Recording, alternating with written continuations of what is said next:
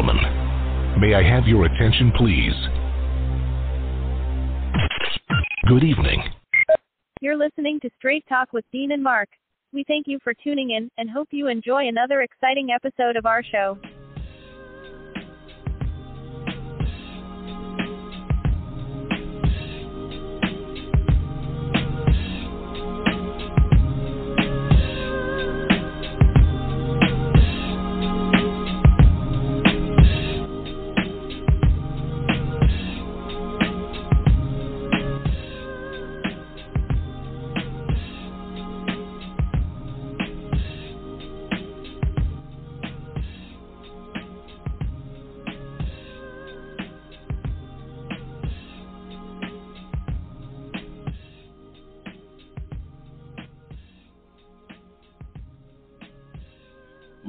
Gentlemen, welcome to another episode of Straight Talk with Dana Mark. Man, it's the 16th of August already. It's about 79 degrees up here in the great garden state of New Jersey. And I just found a couple of articles here that might be of a little interest for you. Um, I know people have used Snopes on the website to kind of dispel myths and to find check the validity of a statement or something like that. But Snopes co-founder was banned for plagiarizing dozens of stories on on the fact-checking site. Sometimes the facts are stranger than fiction. Sometimes the facts are plagiarized. The co-founder of myth-debunking website Snopes has been exposed as a plagiarist, according to a BuzzFeed News investigation. David Mikkelson, who launched Snopes in 1995 with the mission to be the internet's definitive fact-checking site, was suspended by his company. Doreen Marciani, Snopes' VP of editorial and its managing editor, confirmed to BuzzFeed after their reports uncovered no less than 54 plagiarized articles by Mikkelson. Let us be clear. Plagiarism undermines our mission and values, full stop, Marciani said in a statement on Friday. Has no place in any context within this organization. In response to the investigation, Mikkelson said, There is no excuse for my serious lapses in judgment. I'm sorry.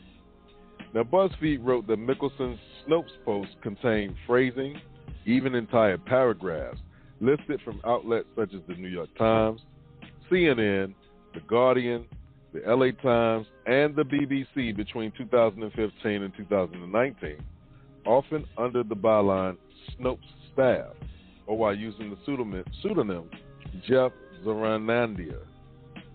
Zarronandia was illustriously described in his Snopes bio as a Pulitzer Prize winning writer and someone talented at mule skinning, who seemingly informed stories on everything from arts and culture to rash- national politics, had in the past drawn ridicule from the likes of former Donald Trump campaign advisor Roger Stone, BuzzFeed said. Snopes reporters have also jointly issued a statement writing that they strongly condemn these poor journalistic practices, adding that they work hard every day to uphold the highest possible journalistic and ethical standards. Now, as of late Friday, Snopes had retracted 60 articles and disabled advertisements on those web pages, according to the New York Times, and will continue making retractions as they conduct their own internal investigation. The company was said to have already flagged 140 articles for review. One such, one such career passage, written by John Shoup for NBC News, appeared on Snopes.com under Mikkelson's own byline, Muhammad Ali, the silver tongued boxer and civil rights champion, who famously proclaimed himself the greatest and then spent a lifetime living up to the billing, is dead. Mikkelson attempted to explain for his crimes in an interview with BuzzFeed. I didn't come from a journalism background, he told them.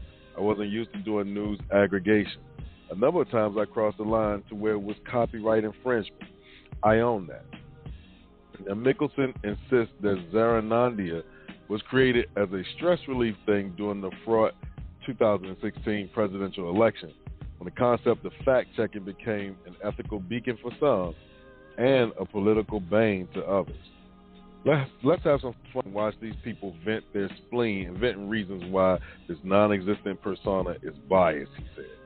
However, insiders revealed to BuzzFeed that Mikkelson's habit was driven by a need to drive traffic to the website.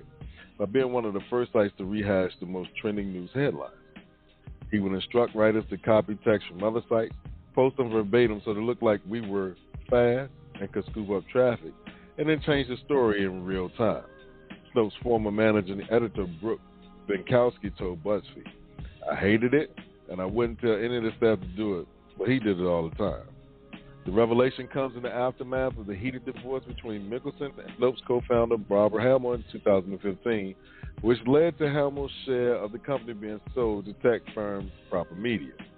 In 2017, the company filed a suit against Mikkelson, claiming he mismanaged Snopes' finances, and at the same time, Mikkelson launched his own GoFundMe campaign to raise money for the website. So it goes back to an old school saying, and some of you who may be old enough believe half of what you see and none of what you hear.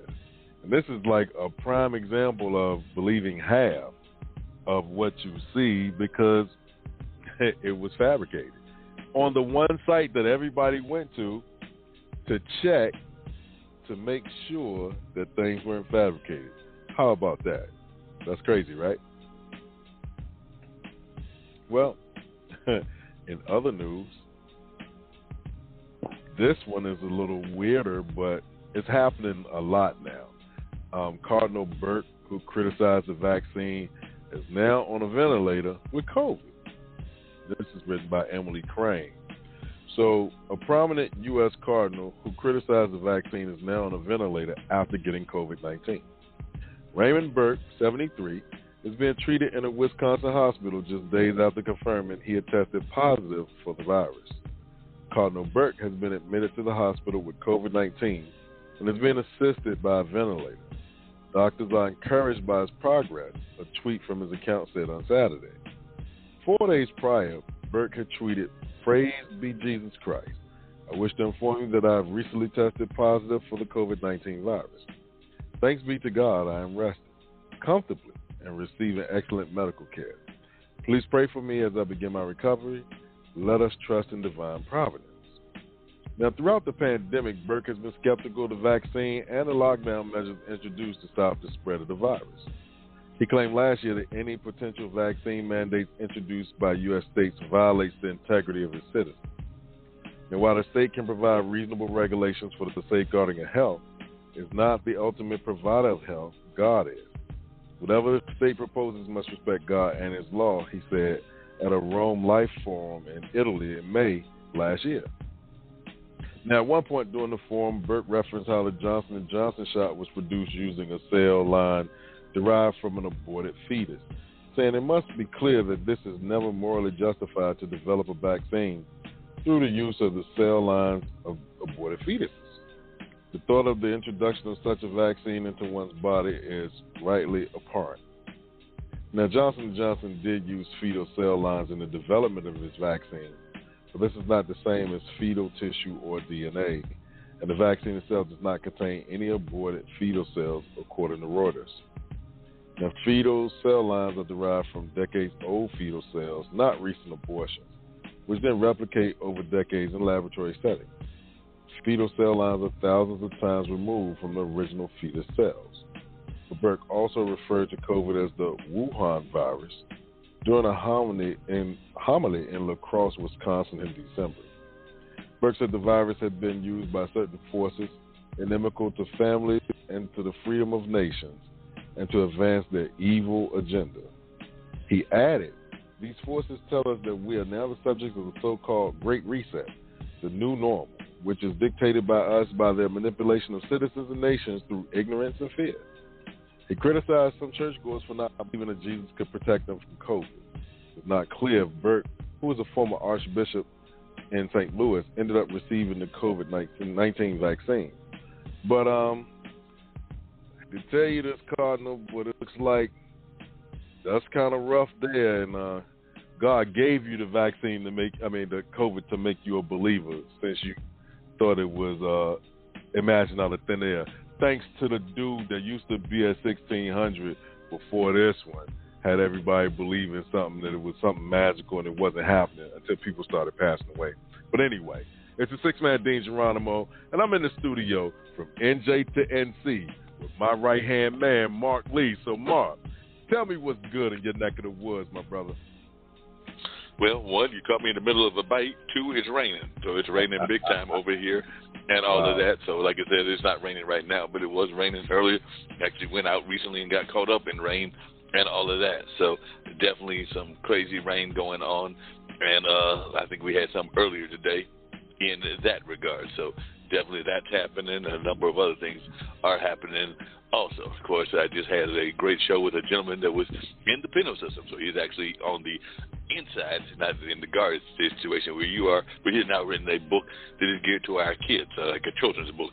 So he was talking about some of the lessons learned and a lot of the things, things that you talk about in terms of responsibility and even the way the system is laid out is stuff that he's learned from going in and even talked about and sometimes we think the criminals are doing this because of supporting their family. And he's like, no, nah, we could, there's other ways you can do that.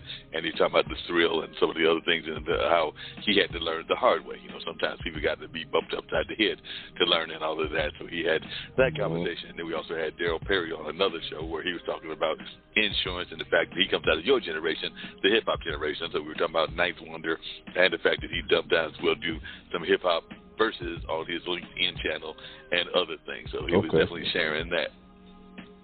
Nice. So things have been rocking and rolling and keeping busy as always, trying to keep things going in a positive direction, just like I know you are as well.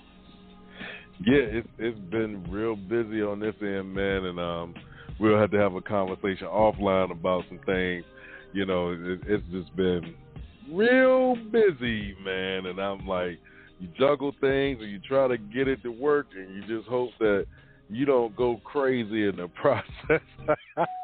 no, we're gonna make it work. Like I said, even if even if the uh, things that are going on in your life mean that we got to do some reassessment, some realigning, some re whatever we might have to do. You know, it's a team effort, and I've always believed in team effort. So, like right. I said, if I got to take on more of a responsibility on certain aspects, or you got to take on other kinds of responsibilities, or we have to do some date switches or any kind of things else, we are it's a team and we're trying to make this thing a media thing that will uh, last for a while, and it has been lasting for a while, but it will continue to last for a while. And you know, but there's always ways that we can work around it and all of that. So I figure yeah.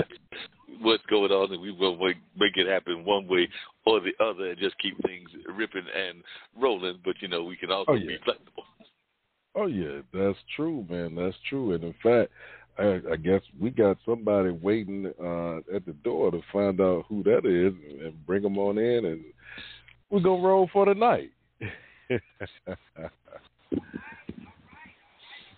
All right. Thank you for calling Straight Talk with Dean and Mark. You are now on the line. Please tell us who you are and where you're calling from.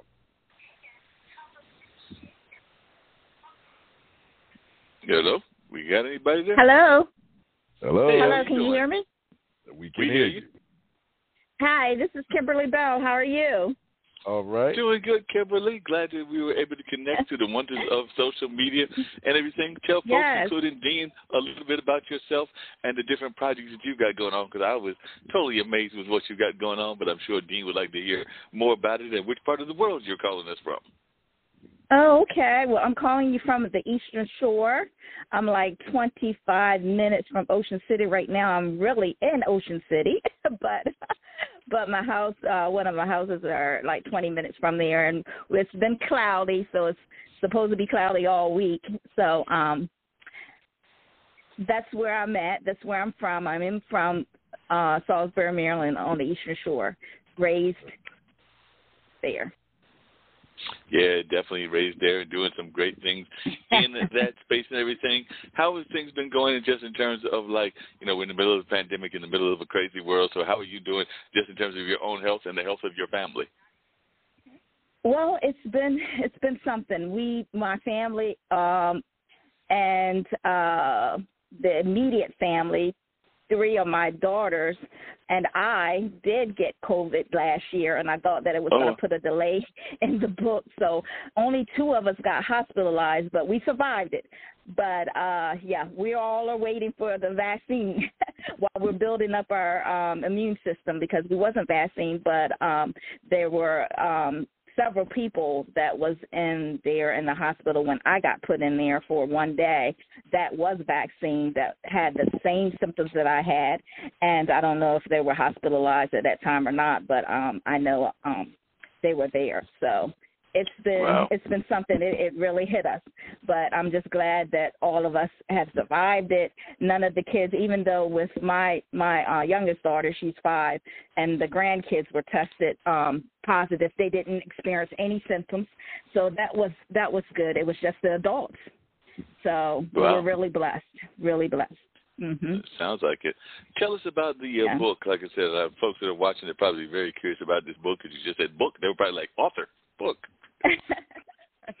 right. Well, see, I've been a case manager and I've been in the um that sector as far as the as far as my career o- over 10 years. I've worked at social service, I've done case management and um nonprofit agencies and for the last 5 years it's been um with um the state.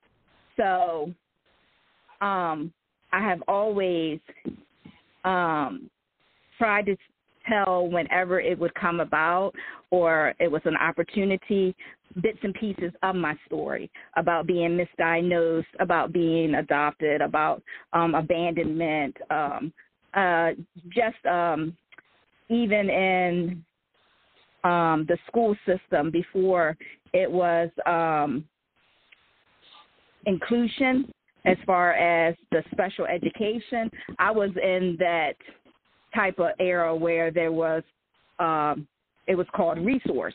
So the bullying was was really real there for six years being in the same resource room and kids my age would know that and then i would have to go out to the re- to recess. And um the special education um teacher that I had that I was fortunate to have for 6 years at that time I was uh strong enough at one one day and tell her and told her hey you know I don't want to go out to recess because the kids are picking on me. They call me you know little retarded little girl. And she was like you know what? You can be my helper. You don't have to go out there. But it was real then so any opportunity I was able to get with any of the families or something like that about advocating about um the bullying and the um misdiagnosed and um really seeking the right uh diagnosis of intellectual disability because I did have an intellectual disability but it was misdiagnosed back then because of the test. But um Right. getting back to the COVID.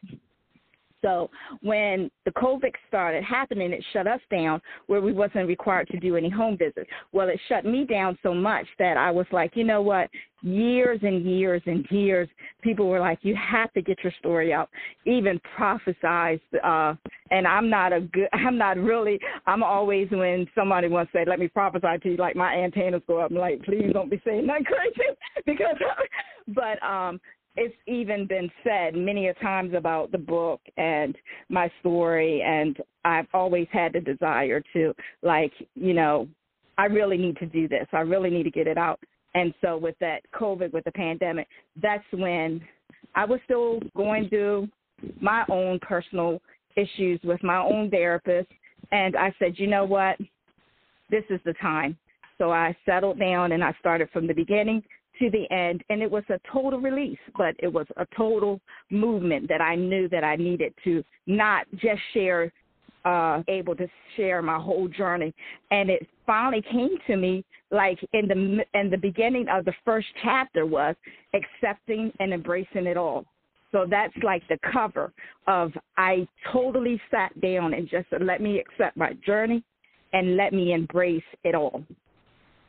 Hey, Kimberly, you brought up several important parts and everything. One, I was just talking to a gentleman not that long ago. Is actually for another um, broadcast and everything, and he was talking about being abandoned as well and being abandoned at a very young age. And a lot of times we don't even think about the fact that this still happens in the 21st centuries. And of course, you are of a different generation, but it still happens to our kids now. So, I'd love to know your Right. message for the folks that might even be thinking about abandoning their kids and not even dealing with them. Because, like I said, you're the second person that I've now had the pleasure of talking to in the less than two weeks that have gone through that experience.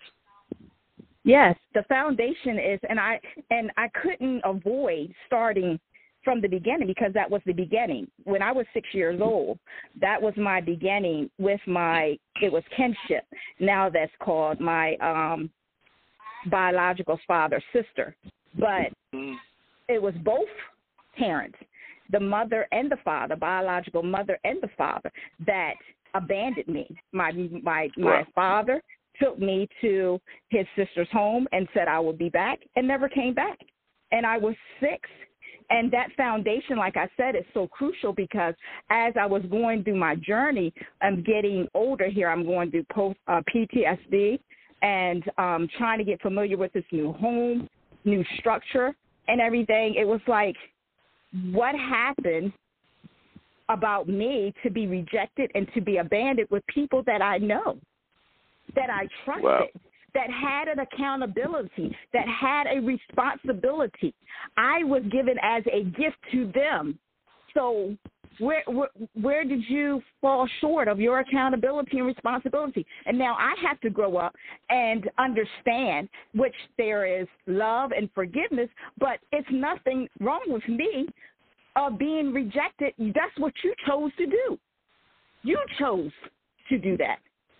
Well, Right. And the other thing that you brought up as well was um, therapy. And I know a lot of times we are scared to talk about therapy. Uh, we actually sometimes try to avoid it like it's the plague because we have a hard enough time going to see our physical doctors, much less our therapist. So I just wondering how important Right. has therapy been to your journey and everything? Because I think that that's something that we as a community, well, people in the black and brown community, intentionally avoid doing that in the red community as well. But I think it's just a part of the world that the minority community avoids regularly. So I was wondering how did you deal with that and how you even cope with that and how important do you think therapy is for our existence?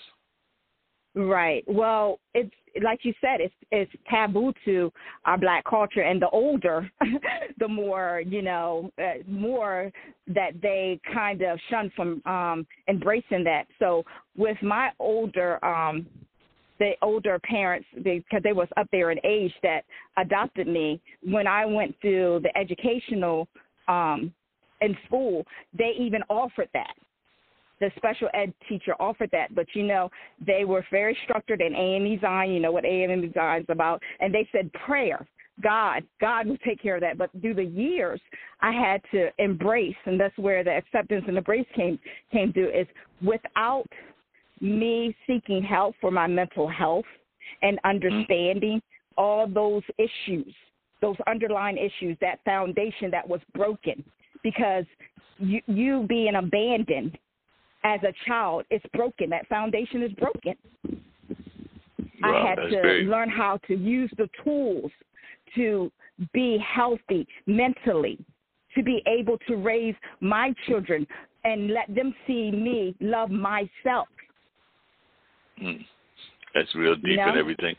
Yes, I definitely hear you, and, and definitely that's real deep. One of the things you also talk about in that concept of what you just mentioned is the role of the church. And I know sometimes we, our churches can be great institutions, and but sometimes they can also not be willing to have those harsh conversations around mental health, and sometimes they don't do a good job of that, in my opinion. But I was just wondering your thoughts about one, your own role of having that spiritual connection and that faith journey, but also the role of maybe churches not doing enough in that mental health space. Yes. Um the and I'm I'm very blessed. Without my adopted dad really undergirding me with the scriptures and as you were saying, combined with the mental health, I don't I I really I really don't believe I would be where I'm at now.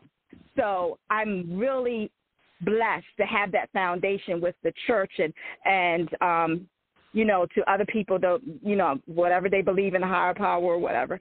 I know that it was God that He continued to um, let me know about and to trust and to um, keep in my mind that He loved me more than even them, you know. And that, um, like I said, the scriptures that held me together. I remember him praying. I remember him teaching me how to pray. And I remember him saying, you know, just say how you feel, Kimmy. Just say how you feel, you know. And I I took that literally, and what I said during almost the sixth. Well, I was in the sixth grade, but I wasn't completely out.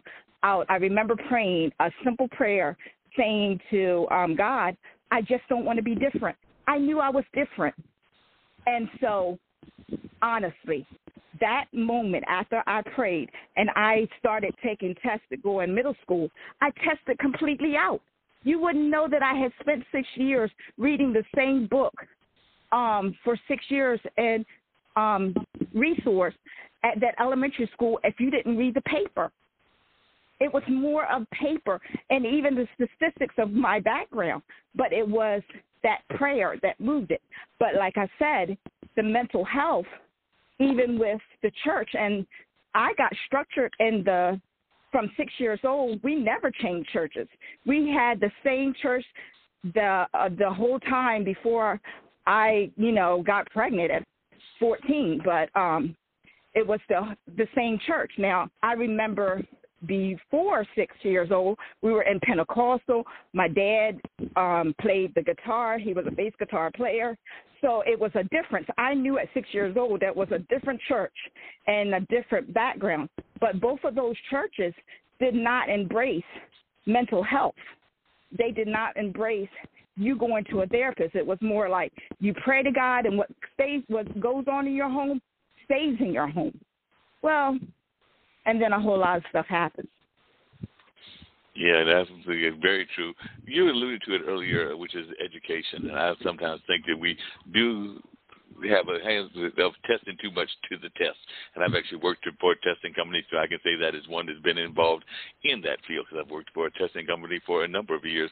And even I sometimes get frustrated because the teachers and even us as um, those that are administering the test are getting these kids to, um, you know, get whatever their test element is and don't do a good mm-hmm. enough job of actually having them learn critical thinking. So I'd love to know your thoughts about that as well. About the test and everything? Yeah. And how it impacts um, mental health. Because a lot of times yeah, I think they're they're getting better because, like I said, in the '70s, they wasn't enough tests. But I also know that, um, as far as what I would I would say personally that that helped me, and I still sometimes struggle. I struggle, as this, Lord knows, if they didn't have spell check on, on on these computers, I would I would be out of a job. But even with me getting um, going through my college years and papers, I had to work extra hard because of my um, the memory and just retaining information. Now that's not mild retardation that they not diagnosed me of, but it was a com- combination. You were talking about the mental health of the PTSD. They eliminated. Mm. So once that gets lined up, I was post traumatic. My mind couldn't retain anything because I was a child just dropped off, and my dad would come back and I would be waiting for him, and he said, I'll be there, and never showed up. And here, well, my mother that I love so much never came back and got me, but kept others and I was placed hmm. in the bedroom at six and said, "You go ahead. This is your bedroom from now on. You go to sleep." So when your mind is not is is is in a disarray, how can uh, a test equally? Do you get what I'm saying? Collaborate yeah. with our people or anybody. What do you say to those folks that we're seeing the early kids and even the kids probably in uh, your generation, and I'm actually close to 60, so maybe even some that were going to school in the 70s and 80s, being overly not just tested but medicated because I sometimes wonder about some of those kids that were given Ritalin and some of the even harsher drugs, but maybe they were just hyperactive. Maybe they didn't have this issue right. or that issue, but they were, you know, got caught in the Ritalin trap and things along those lines. So I just wonder, do you think that maybe our schools depend too much on medication to help people that might just be plainly hyperactive or um, you know, overly active, but not anything that necessarily needs medication? I honestly do. I just like there's misdiagnosis. I believe there's also mis medication management for uh, that's mental health, and some people abuses it, and some people, you know, um, don't get the the the the help that they need, the quality help that they need. Because how can they when they're zoned out, when they're over medicated? Right. There there's tools that need to be taught along with and I'm not saying some you know, some people don't need medication. That medication doesn't work. I had to start um taking medication but I was very clear with my doctor and um of when I felt emotionally my anxiety was up and what I was going through in that season of life. And when my hormones, and she was right on it. When my hormones, it was going through the um, the um, the menstrual cycle. She said, "This is what I want you to do. Let's start with half, and see how that you know just um, um, calms you out." just makes you relax a little bit. We don't want you. To, I said I don't want to be zoned out, but I, I, I, I, the older I get, the more I sense my body and my mind is is is just all over the place. So And it's got to be some open communication, and it's got to be some true and authentic communication to get this right help that people need. No, no doubt about that, and everything. Definitely, that's very true, and all of that. But you've also been through a lot, and there's been a lot that you've been going through Right. in your life. And I was just wondering, how have those journeys impacted your life? Because I know in reading your bio, you've been through not just that early part of your life, which we're talking about now, but you've also been through, and you alluded to it earlier, teen pregnancy and also domestic violence and abuse that was involved Right, in that right. as well. So, how did you, um, one, get into those situations, and how did you cope with those situations as well? Well, the accepting and embracing started helping me to understand me. And then making sure that I break patterns, Right. especially the domestic um, abuse patterns of not loving me and not thinking or being in a mentality that I deserve, you know, any type of abuse. I don't. And accepting that and embracing that. And if you got to bring abuse to me, you're not for me in any kind of way. I'm not for you and you're not for me. And I had to get away from that mentality of that attachment. Oh, what because I like him and because we we click on physical level, we click on um uh um uh, the physical and kind of like the emotional level, then then this one can't can't go because of this attachment because um others have left. No, not meant for you. Yeah, that makes a lot of sense. How important do you think it is to um, recognize the trauma that you went through and to talk about the trauma? And I'm asking because I'm good friends with a friend of mine on LinkedIn, Nancy Burrows, and she's actually open and she doesn't even mind me mentioning the name. She's actually told me to say that, so I can do that even in this context. But she definitely went through some harsh abuse at the hands of her grandfather, as I recall. But she's very open about that in her conversations Mhm. on live streams as well as even her speaking tours and just the other platforms that she's out because of course she wants to make sure that others don't go through the same things that she went through as a youngster and she's now probably in her uh somewhere in the 40s. I want to say toward the middle to late part, but I'm just saying, how important do you think it is to have that conversation? I think it's very important because I came to a conclusion in my life without me sharing my journey. My journey was meant for nothing, for no reason, and I know that Okay. that's that's that's a lie. I I made it through to share. I made it through to let people know. Look, there's been stories and there's been um, mothers that have talked about it that kids took their life when they were bullied. There's been stories that people just gave up when they were molested and could not go on or went to um you know drugs or you know just checked out but when you survive and you go from one journey to another it's meant to share to help someone else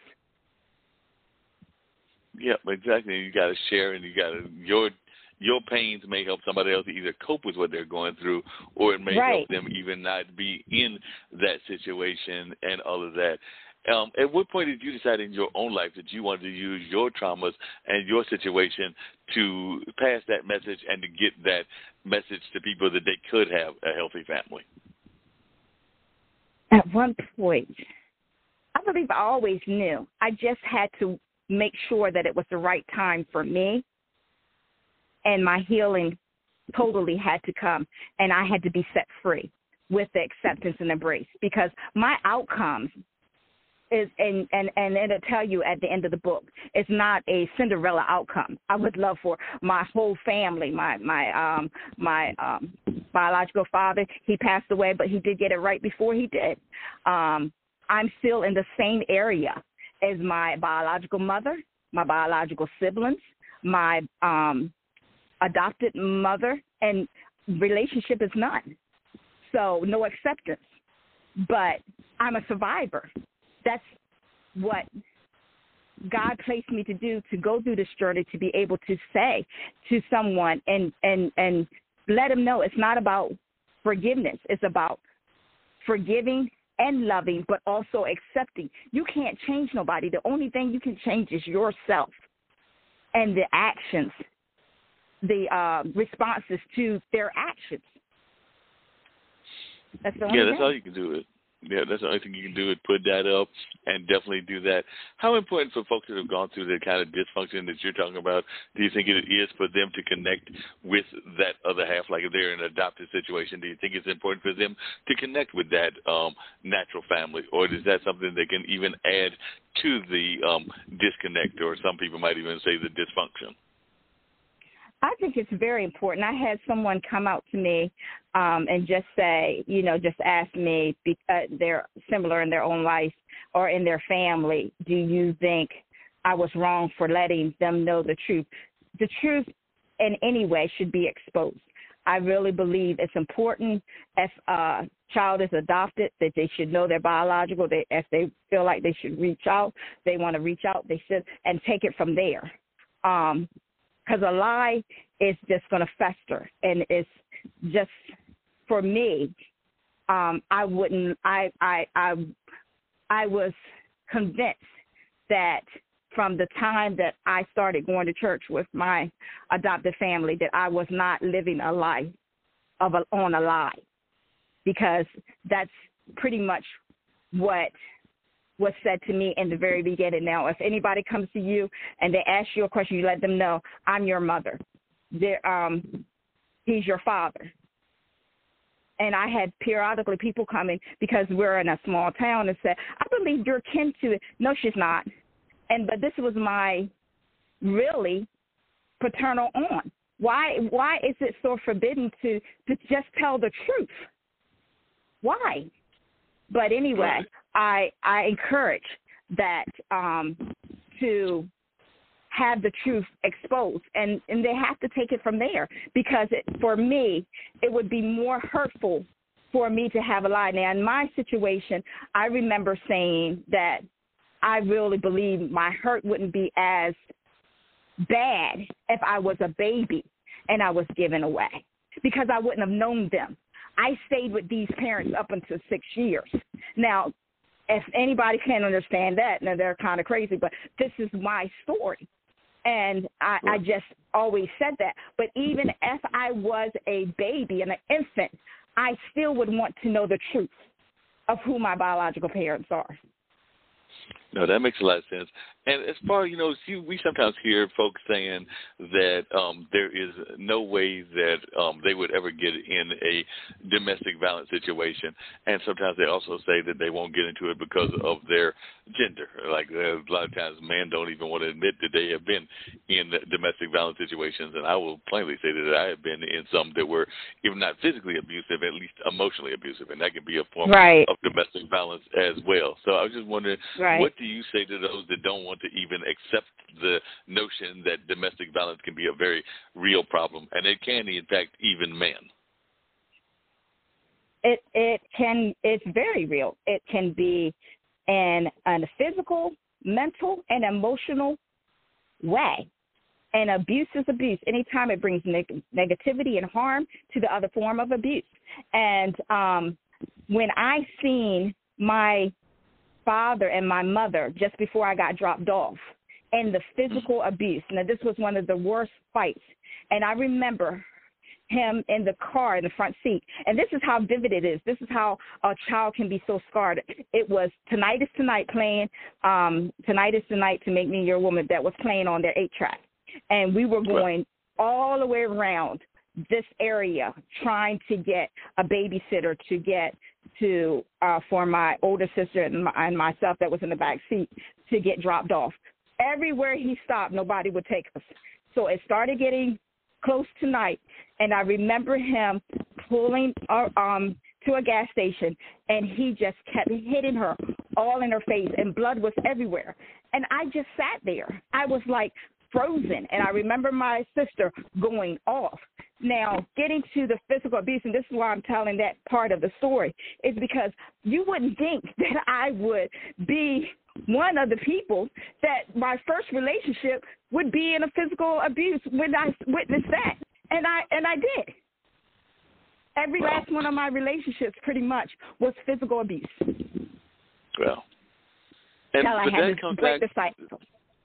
I was going to say that comes back to that cycle because too often we get Right. caught in that cycle, and I, sometimes we even perpetrate the cycle on a new relationship. 'Cause like I said, I think that that's part of what happened in the emotional abuse situation I was in. Because then, you know, in back conversations and even in more recent conversations, in one case, because I am still friends with at least one of them, there has been Uh-huh. admit, ad, admittance that there was some of them transferring some of what has happened Their to hurt, them their into their yeah. into their new relationship. So, can you talk about a little bit about that? Because I think that that happens too often. That you know, if you're abused, then you then bring that into the new relationship, which then abuses the new partner. Right. And when I started writing and I started looking thinking back on like my first marriage and um no, not my first one, my second one. Um I started thinking about their um their foundation, their past, and every last one of them pretty much um their past relationships they physically abused their their, their um, mate and had some past issues that they hadn't dealt with, either um, didn't have the father role model left or whatever. And that's why it's so important for when you connect with someone and you get to now. Now I, I it took me almost. To, I'm now 50. I just settled, celebrated my birthday, turned 48 on the 30th, but I now see why it's so important how when you get a mate or have a significant other that you all communicate and understand your past. Because like you said, hurt people transfer hurt too. And um how they were raised and what's important to them, what's their fundamentals, um, uh, um, how how they treat their um, their mother or father if they're still living, how they treat um, people in general. You know, so it's just it's just it was just an eye opener and what you're talking about is so true about and the and and I had warning signs but I'm here to tell the share the story. When you have warning signs, everyone starts having warning signs, and sometimes we, uh, a lot of times, we just ignore them or make excuses of them. And like you said, refuse to break that pattern. And speaking of not breaking the pattern, we've actually brought this up on a couple of shows here on Straight Talk, but definitely I sometimes feel that we also let our institutions, I know that you have a theology background as well, kind of be a um, partner um, in the crime. So be a uh, an accomplice. That's word I was looking for. An accomplice in the crime. Because I know whether it's abuse, a lot of times the churches don't want to talk about that. They want to pretend like it's not real, even in their congregations. And sometimes they have some very, in my mind, warped views about divorce. Because, like I said, I've got some friends that have gotten divorced within the church, and sometimes they were uh, divorcing because of an abusive situation. And of course, the church was trying to sing that song, which I understand, which is, it's, you know, this it's through. um the good and the bad through sickness and Yes. and all of that kind married. of stuff. But but sometimes you need to get out of the situation. As right. you know, the divorce rate is high. There are a lot of people that are getting out of the situation. But I do sometimes wonder if our institutions are doing a good enough job of actually having the conversation so that people understand that it is okay to get out of it and that, you know, I'm not the man above, so I'm not going to make that judgment. But in my mind, I'm thinking right. he's probably going to look at the the entire picture. I don't think he's just going to look at one chapter and make a, mm-hmm. a a judgment call on that. I think he's going to look at you know the book of life, and if that's one aspect of life that maybe you got wrong, maybe there's other things that you did right, and therefore you get the pass. But that's just my thought. I don't know what your thoughts are. But do you sometimes feel that the churches do kind of um, cause a lot of unnecessary conflict by not being as supportive as they should be? I believe they do. I believe they do, and um, it's a shame. And I hope, I hope you know segments like you guys and um, us getting more vocal about it, it starts getting better because as it got to be where we have to make that determination on our own and I've been there. I have even went to a um an, the um our appointed pastor at the time when I was grown and seeking help and saying, you know, I want you to talk to my husband and tell him to keep his hands to himself. And his thing was, are you giving him sex? Well. What does that have to do with it? And that pretty much if I acted right, I would be in another car or something like that. He just totally dismissed. So I shouldn't have had to act on my own without any support and I didn't, and I had to, of how do I want my life to be? Do I want my life to be a punching bag anytime that he feels threatened or feels like that he is going to lose control and I got to come and walk in this pulpit and hide or turn my face because I've been hit and no one in here understands? Well, but I had, you're right. I had to choose that. I had to choose that on my own for how do I want the rest of my life to be? How do I want my kids to see me? Well, and too often we don't even think about that and everything, and we just have these societal elements that don't even want to deal with it and are afraid to deal with it and all of that. And you said that he brought up the whole concept of where you satisfying your husband enough mm-hmm. in that regard, and I think that that's just a total uh, misassessment uh, and misabuse of power. So I do sometimes think that we have these institutions that misabuse their power, and that was something similar with what I was talking about with my friend, because I think that I don't know if they had that kind of graphic conversation, but they were definitely trying to keep them together. And these were actually European Americans, and they were basically feeling that they needed to work it out among themselves, even though, from what I understand, there was some serious abuse going on in that environment, and they were involved in the music space and some other spaces. But I'm just oftentimes shocked at what some of the ministers suggest. Yeah, yeah. yeah. What are some of the strongest life lessons that you feel that you have learned from the experiences that you've been through, as well as through the book and everything? So it's actually two parts because the life lessons are probably continual life lessons, and it might have been something yes. separate that you learned from the book. So it's actually a two-part question. But I guess we'll start with the life lessons and then the lessons learned from the book. Well, the life lessons would be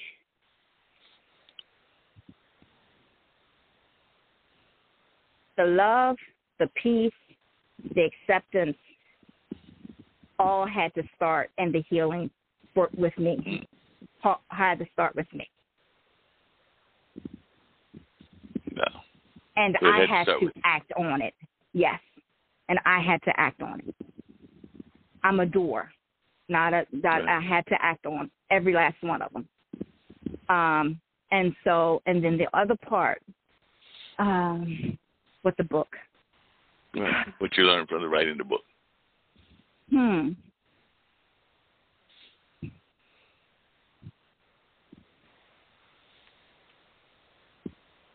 I guess well, I would really. I'm sorry. Go ahead. Yeah, go ahead. I, was just, uh, I guess I would really say, as far as the the book, um, my journey has does not have to be. Um, I, I I really don't have to be ashamed of my journey. My journey is my journey. I still have some more journey to go, but it was meant for a reason. And I'm so glad that I did this journey. When I finally finished that my book and um like I said with the COVID and um I got the word that it was ready to go on Amazon. This was in August and um my oldest daughter, she just turned 32. She read it in one night.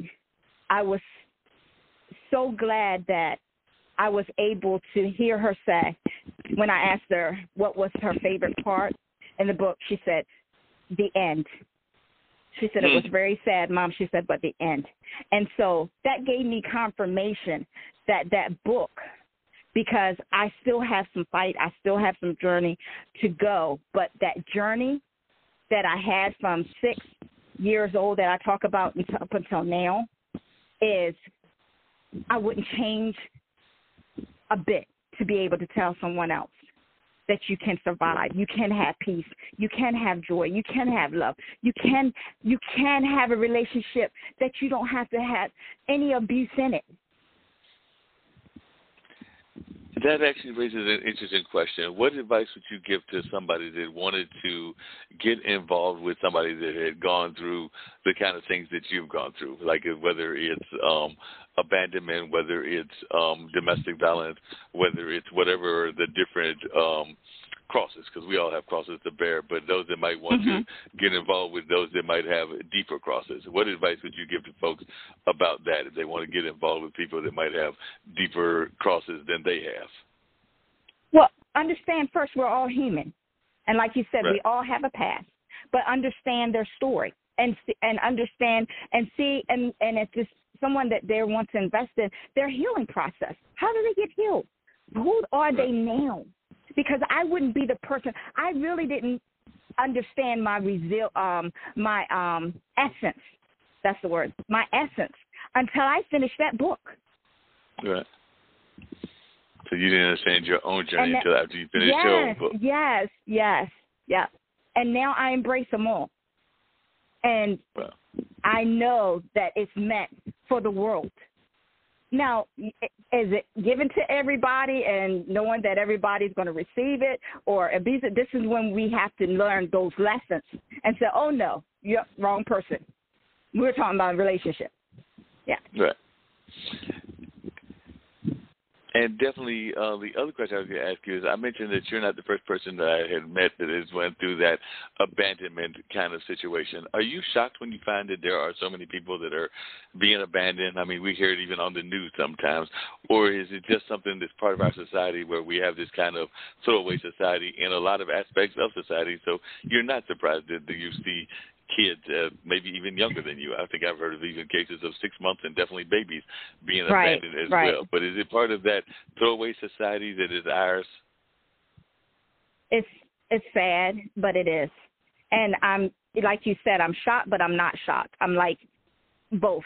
And what I am though is like the first day that it was released, someone um sent me a Facebook messenger and I don't even know the female and she said your life is similar to mine. What I am shocked, and I'm hoping that will um, be more of with with your with you guys and other people in the podcast and and media, is that it gets exposed. That we start being real and getting healed. Because the more we won't talk about it, the more we hide it, and the more we don't say, okay, to these parents, you have an accountability. I was 14 years old and I knew I had an accountability and a responsibility to that child that they laid in my arms. I was the youngest one at that hospital. But I knew I had a responsibility that day of a life and mm. that she was a gift. Well, and that was a gift that you need to treasure and handle right. and everything. That's now, right. do you see the book having another journey because you have written the epitome of Kimmy, accept and embrace it all. But definitely, is this like a one-time book, or do you see this book having a second part that maybe carries your story to the next half or to another half, or maybe even examine Most definitely. this life? Most definitely, and um, it'll probably be more elements. geared to the because if um, the book only talks about my marriages. So most definitely there's going to be another book, um, but there will be more of um, the essence of relationships. Um, Mhm. Yeah. And what are some of the things that you have learned about relationships that you wish more people knew? Because definitely, um, even going through the hardships, I'm sure that there are some lessons you learned that you try to bring not into um, new relationships. And I'm not sure if you're on the still on the second one or if you're in that single space or whatever space you may be in. But what are some of the less, lessons that you have learned that you bring into various relationships? Because we also have friendship relationships and we also have work relationships as well. Um, well, definitely on a single end, but I've learned um one, two, of being anxious, just like it says in the scripture, will get you always caught up and in trouble. So mm-hmm. take time, even though we feel like we don't have time. We live in a microwave world, but at least invest your time to know that know yourself first. Yeah. Love yourself, know the essence of you, and then know that partner. Right. I I even took it even further with my job where I started transferring me realizing and knowing me, but also knowing who I'm getting ready to determine of who I want to work for. What agency I really want, want, want to work for. And I felt I was going through three interviews at one time. And one of them, I felt rushed. I felt like it was just like my anxiety. And, and the way they were talking, I said, that's not right. Uh-uh. And, but I took that as a lesson from my personal of ignoring me and knowing my signs. I know once you know you and once you embrace you and know the essence of you, you'll start making those uh, wiser decisions, even in your work relationship and even in your personal relationship of what you want a part of your life to help you, to be an asset, to help you grow. Because we're going to continue to grow until we're we're we're gone. We can't grow no more until we're not physically here on earth. Yeah, that's true. And even then, we're helping other things grow because once we go, we become fertilizer. We want to be blunt about it and everything. So we're still helping the growing process even right. after we're gone, or at least our gone. body part is doing that. Our soul and spirit is up in heaven or maybe someplace else, depending on your belief system and all of that. But definitely, I'm even sometimes shocked, and I want to know your thoughts about this, about how.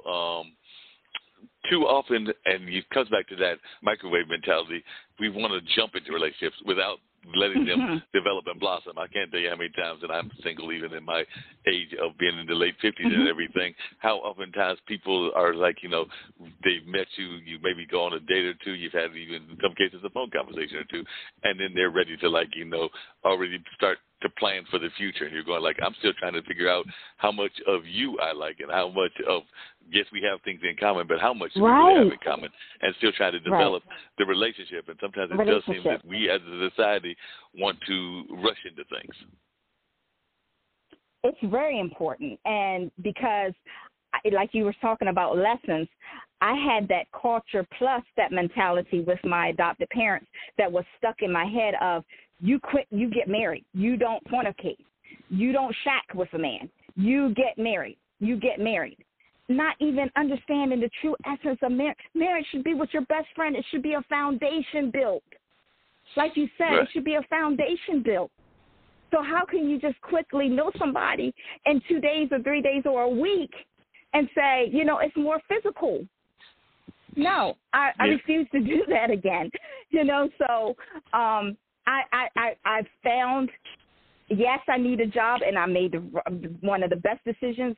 Um, uh, just uh, like maybe three m- months ago, I was HC still for the state, but um, I'm an asset to them, and they're an asset to me. They helped me grow already you know? And this is what my life is I, i'm able to share about. It didn't come overnight. It came now i'm 48 years old but it came.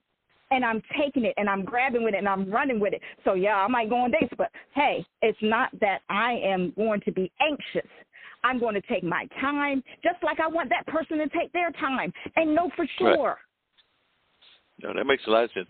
Also, don't you think it's important for us to, in that space as well as just in our workspace, to make sure that we are trying to make sure that the space, whether it's work or relationships or if you've got kids, the kids, that it is grounded in all four elements of us. And by that I mean the emotional, the mental, the spiritual, and the physical. Because I sometimes think that we sometimes get too caught up in one aspect or another and leave out the rest of those. And I think that all four are important in all of our relationships, whether it's a work relationship, a school relationship, a um, romantic relationship or with, or even a business relationship. I think that they're all important Right. to have those connections, and I think that sometimes we don't do enough of that, and we let them get caught up in just one aspect or another, or drop one or two of those aspects without even thinking Exactly. about them. So how important do you think it is to have a ground in in all of the parts of our personality in th- our various relationships?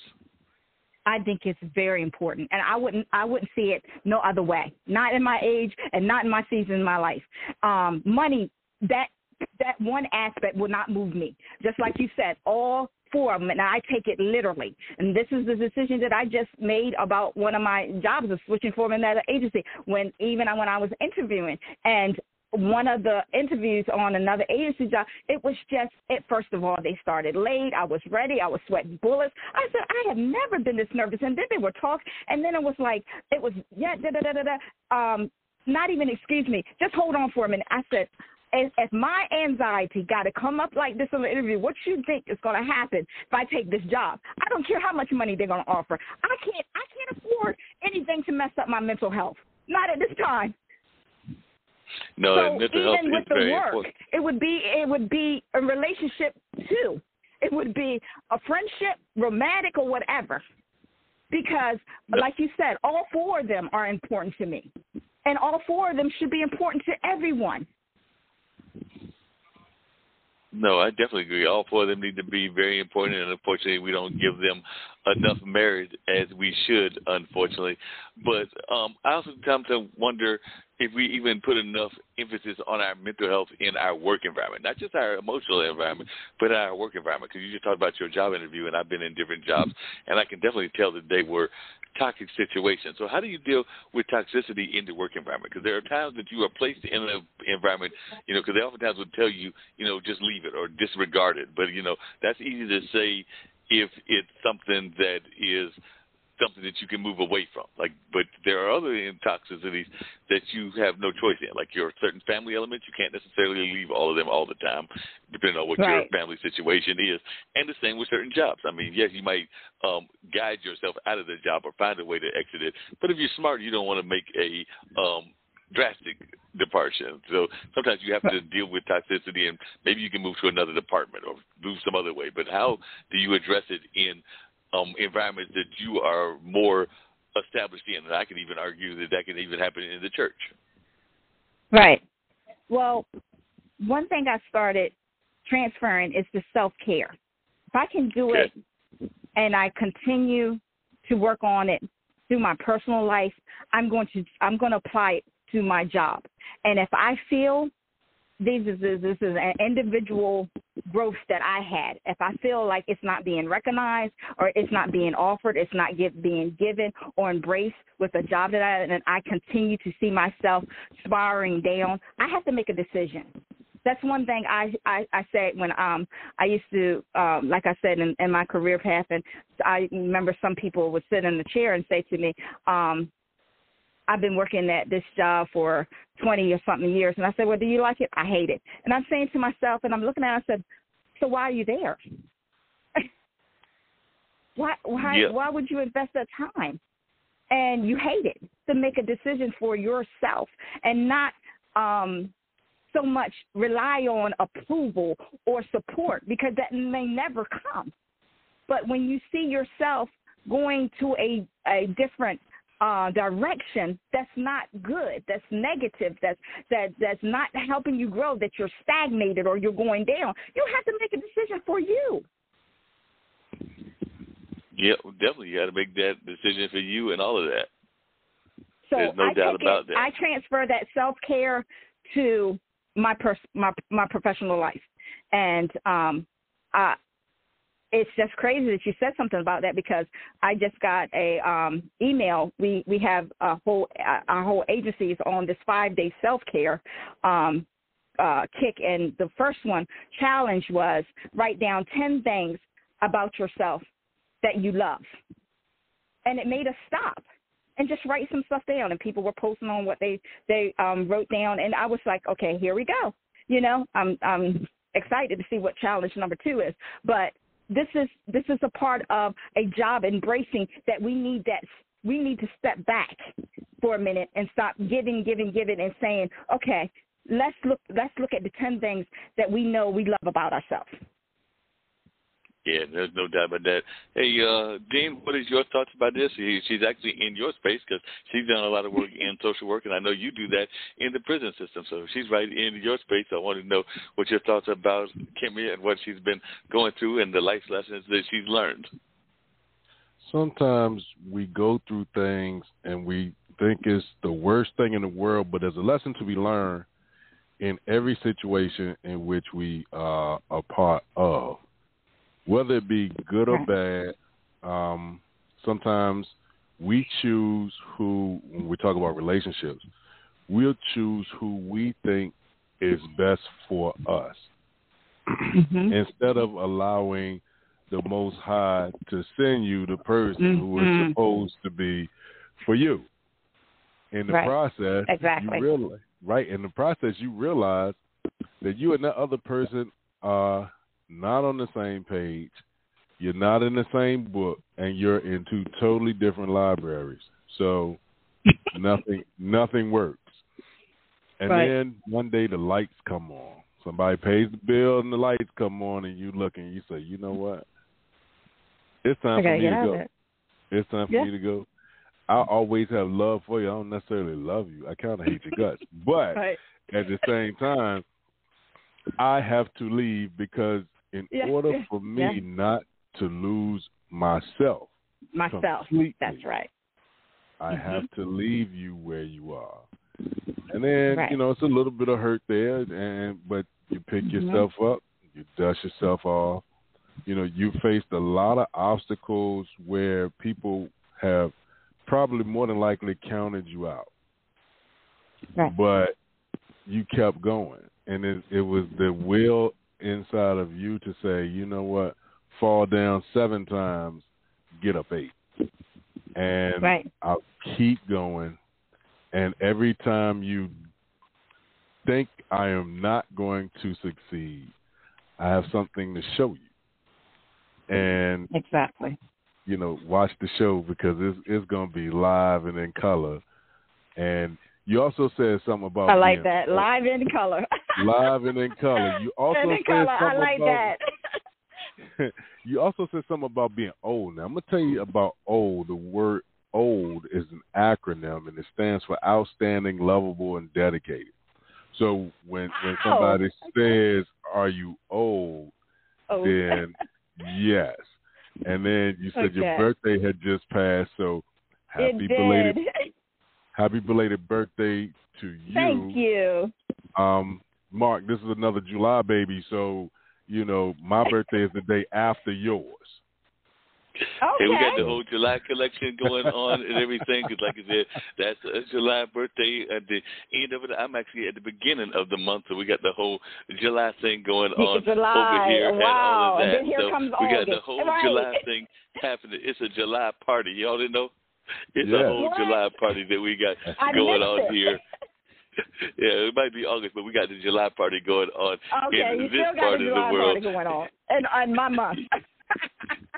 it's your month, but we got the July party going on and all of that. So definitely great to see that happening in that regard. okay. One thing I was curious to ask you, and I was just curious your thoughts about this, is um, what do you say to those that are the naysayers? Because oftentimes we've got the naysayers in society, and the naysayers oftentimes will find a reason for us not to go on our journey, not to have our completion of what we want, and all of that. So when you run across naysayers, what do you tell them, and how do you tell them that you're not putting up with it? Because I oftentimes find that the naysayers will drive us crazy, but I was wondering what you tell the naysayers in your own world and how you deal with them in regards to that. Well, um, and they are, they are naysayers, but I, um, I had that confidence as um, I got that Kimmy from my adopted dad. He gave that to me. So, and I'm like, I constantly say, you know, tell your own journey. I know my journey, and I'm confident in me sharing and how my journey has placed me to who I am today. Love it or leave it. Love it or leave it. and and I, I got I got to uh, say what um, Dean was saying. I say um, even when I get approached, I said, let me tell you, I am there where I know this Kimberly, Kimmy, whatever you want to call me, is not meant for every man, and every man is not meant for Kimmy, and I'm embracing that. That's right.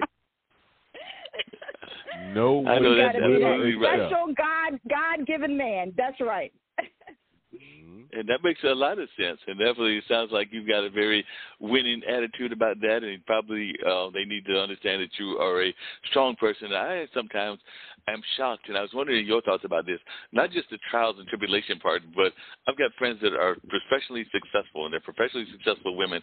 And sometimes they tell me that they have a hard time in the relationship space because men, not saying all men, but a lot of men are Mhm. intimidated by their professionalism. So I was wondering, is that something that Mhm. you've had to deal with, and how do you get you and your friends out of that situation? Because I'm thinking it probably is something that you deal with, and I'm wondering how you cope with it and what you do in that coping and what words of advice you give to others that are going through that struggle. Well, yeah. So, like I said, I know that I just embrace that. I know I'm not for every man, and every man's not for me. I'm a, a and that's far far as what we talked about before about me me accepting and embracing my true essence. I've always been a go go getter. I've always been a person that wasn't complacent. If I if, and I you, you took I would tell each one of my kids, especially when they got their first job. My, I remember when my son was telling me, "I'm here working at McDonald's. This is my first job." Um, I said, I went by and seen him. I said, "I need to talk to you outside for a minute. Well, how, how long is your break?" And he said, "I'll be um, on break in a few minutes." So I went outside. I said, "Look," I said, "It's my first time seeing you here, and you ordered my food." I said, the next time I come and see you, you're going to be either a manager or franchise at McDonald's. You don't just stay here. Nothing wrong with being at McDonald's, but you just don't stay here. And he was a manager within a year closing. And he stayed there for about three years before he was a uh, manager at Boost Mobile. But I just, I and and like you were saying, and some and knowing another person. That's why you have to get to know another person. Some men are intimidated by the go getter, the drive, the um the not wanting to be complacent, um, wanting to always um reach the highest potential and um inferior of the shine. Well, if we sh- if I shine, you shine. I'm your wife. I'm your mate. This is how I should feel. And you shine, you make me shine. Let's shine together. What's what's wrong with that? That's the way it should be and everything. When did you feel that you had your leadership abilities? Because, like I said, it definitely sounds like you are a, a strong leader and all of that, and definitely um, um, picking up those leadership qualities. So, at what point did you recognize that you were a leader? And I think that people can recognize that at various points in their life. So, at what point in your life did you recognize that you were a true leader? I kept getting called out. I kept running from it.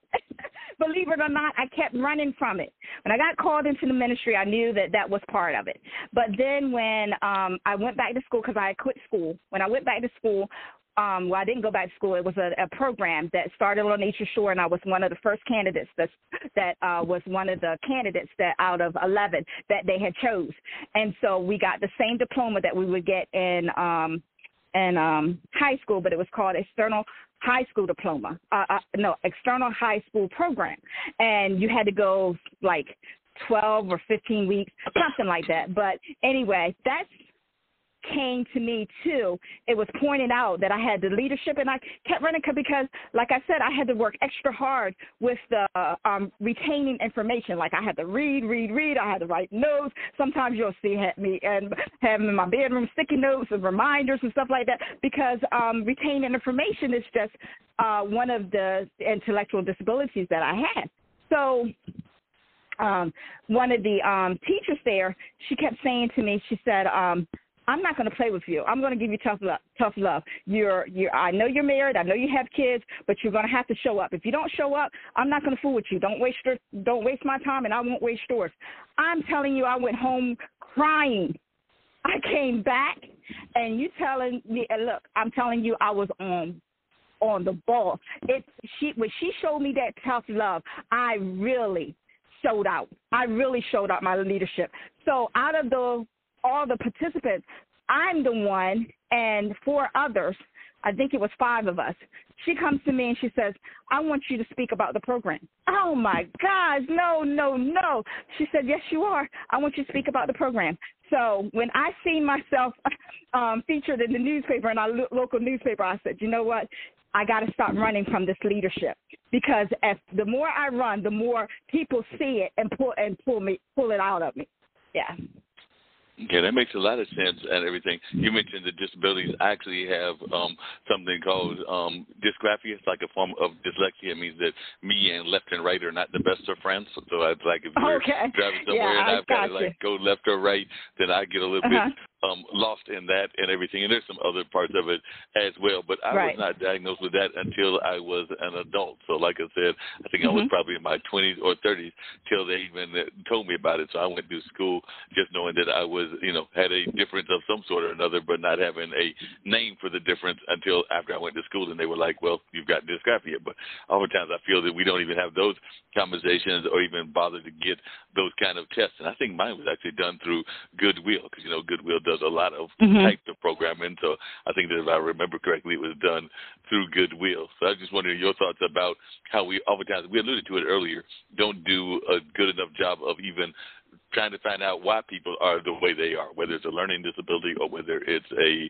thing like um, which dysgraphia or even dyslexia would be considered one of those as well, or whether it's a another type of disability. And actually, earlier today, I was interviewing a young lady from Canada who was blind from birth and is now a pretty good folk singer and all of that, but is doing great mm-hmm. with her career, and that's Heather Hutchison. But I was just wondering your thoughts about the way that we address disabilities or just um, whether it's mental or emotional or physical disabilities in your mind? Well, um, hope I'm hoping, and I see a whole lot of celebrities getting on board, and I love that about the mental health and encouraging and supporting that and advocating for that. But still, again, when we we we have to be determined to find the truth and get it for ourselves. I was my my pet my journey i was a statistics they had it on paper that i would abuse my children. When i get children i would be one that would give them away because of what i went through and that i would not read or write effectively. I hold degrees. I was determined to search for myself what my diagnosis i knew it was something because I, you get and Lord knows don't get one drink in me, don't get a mar- margarita in me, but I can switch up some words. You'd be like, did you just? I know you just didn't make that up, but you you it come out your mouth just like it's a really really phrase that everybody says. I'm, I'm telling you, in, in, in my mind, I know the correct phrase, but the way it comes out, it is just totally different. And like I said, retaining information. Like I work extra hard to get something, but once I get it, you can't take it away from me. I'm like beat, beat, beat, beat, beat on on the cycle on what I have to do, but it takes me forever to get it. So, like I said, I had to search that out myself. Though I said I know something's not right. Now, now that I know, and those statistics is taboo, because none of them ever happened. I sure can read and write, but um, and all my four adult kids can tell you something differently, even down to five year old. But um, uh, I had to I had to find out myself and search it, and even down to mental health. I continue to go. I'm waiting for my insurance to kick in, and I'm going to be right back with the therapist that I gave kudos in my book because it's my help. It's my asset. It's an investment for me. It's investment for my journey. It's investment for my husband to be. So why wouldn't I do it for me? And that's what people yeah, that, need to do. That makes a lot of sense. Now, in terms of the ministry, you know, oftentimes you hear people talking about the calling and getting that calling and everything. At what point did you feel that you knew that you wanted to be a minister, and was it a true um, religious calling that you felt and everything. I've never had the chance to ask a minister that, so I'm getting the chance to ask you now. So the whole ministerial calling aspect. So I just want to know the whole aspect of how it worked for you, and I know it worked differently for different people. And well, I'm going to be short about this, but I knew that I had a calling. It it it it's in one of my chapters of my book when I was um in my 20s. Matter of fact, I was I was married and I kept dreaming and I went to a female pastor to ask her was I going crazy. Then I went to my um pastor that um my adopted parent had me in his church that I called my pop up and I talked to him and he embraced it and I did my trial sermon underneath him. He had we've been at our church over 50 years, but I'm still what I had to accept and embrace. Do you know what? I'm still ministering. I'm still staying true to my calling. What I had to embrace is it's not always behind the pulpit. I'm hmm. truly called. But yes. it's not in the pulpit. I I am called every day and my essence shows it. Well, that makes a lot of sense, and I think a lot of people we do have a ministry or some messenger kind of element to our lives because I would argue that that's part of what my uh, I won't say calling, but part of my duty is is to actually help spread the positive messages of people, like people like you mm-hmm. and some of the other guests that mm-hmm. I've had. And I think that that's part of my uh, gift because I think there is a gift that we are all given, and part of mine is to not just spread my own word, but also through interviews and other things, spread the word of others so that those messages can get out there to different people, whether it's reaching one or whether it's reaching one million, but it's getting out there right. in the space and all of right. that, and hopefully it's touching people in a way as well because maybe somebody's watching and they're like getting the message, whether it's from you, whether it's from Dean, or whether it's from some of my other past right. guests or whatever else. So I think that that's definitely something that we have to understand is why the, why we do the things that we do in life. But one thing that I was right. curious about is that you are a or have had the past being a woman in the calling as well, or women in the church. Mm. And I do know that sometimes mm-hmm. the church does not give women the kind of ability to have that kind of power as much as we probably should. So I was just wondering your thoughts mm-hmm. on that because I am sometimes frustrated when I look up at certain churches and see all male leadership when I know that society mm-hmm. is actually, you know, at least 50-50 and probably greater percentage of you ladies than us guys, but it's at least probably mm-hmm. 50-50. So I was just wondering your thoughts about how oftentimes we don't give women the power structure. I mean, we got real excited when we saw, and I think rightfully so, um, Kamala getting that position as yes, um, yes. the uh, vice, vice president, president and everything, mm-hmm. and one yeah. breath away from being the president and all mm-hmm. in that sense. But uh, it mm-hmm. can be religious institutions, it can be political institutions. I just don't think that we do a good enough job of getting support to our ladies, and I was wondering your thoughts on that. Well, I wanted to say this too before I get there. Um, when you were talking about the um, helping one another. Now, my adopted dad had a third grade education. He come from shucking oysters, but he used to always constantly remind me and say, "Kimmy, if I can only help one person, then my living is not in vain." Understand mm. how your daddy is. How I used to call him Daddy Bill. How Daddy Bill, this good old Daddy Bill is look at me as being a man and how I treat your mother and how I treat you and others is more important. But if I can't help one person, then my living's not in vain. Now, going to what you were saying about the ministry, um, it, I was, you know, um, in a denominational church, I got to witness the stereotype, the judgmental, um, as far as um, the men could do this and the women could not do certain things and they would overlook what men do. But if you did the same thing a man did in the ministry you're cast out. You're done. And just like the divorce that i had i had uh got out of when i was in church when i accepted the call in the ministry they wouldn't support me. And i i, I handed in my um my um ordination. I said please give me an honorable discharge out of this denomination since I will not be supported pretty much by getting a divorce. I refuse to stay in a marriage. So we got a lot of churches now turning away from being um, a, a denomination churches because of these things. And I hope the denomination church gets to hear more about this and stand up and get better with this because neither one of us sin is sin. If you want to make everybody have rule, then it shouldn't be any different because he's a man and she's a woman. Definitely, definitely should not be any difference in all of that. Now, the other thing that I, I remember some churches would not. I'm I'm sorry. I would remember some No. churches um, would not give me a title.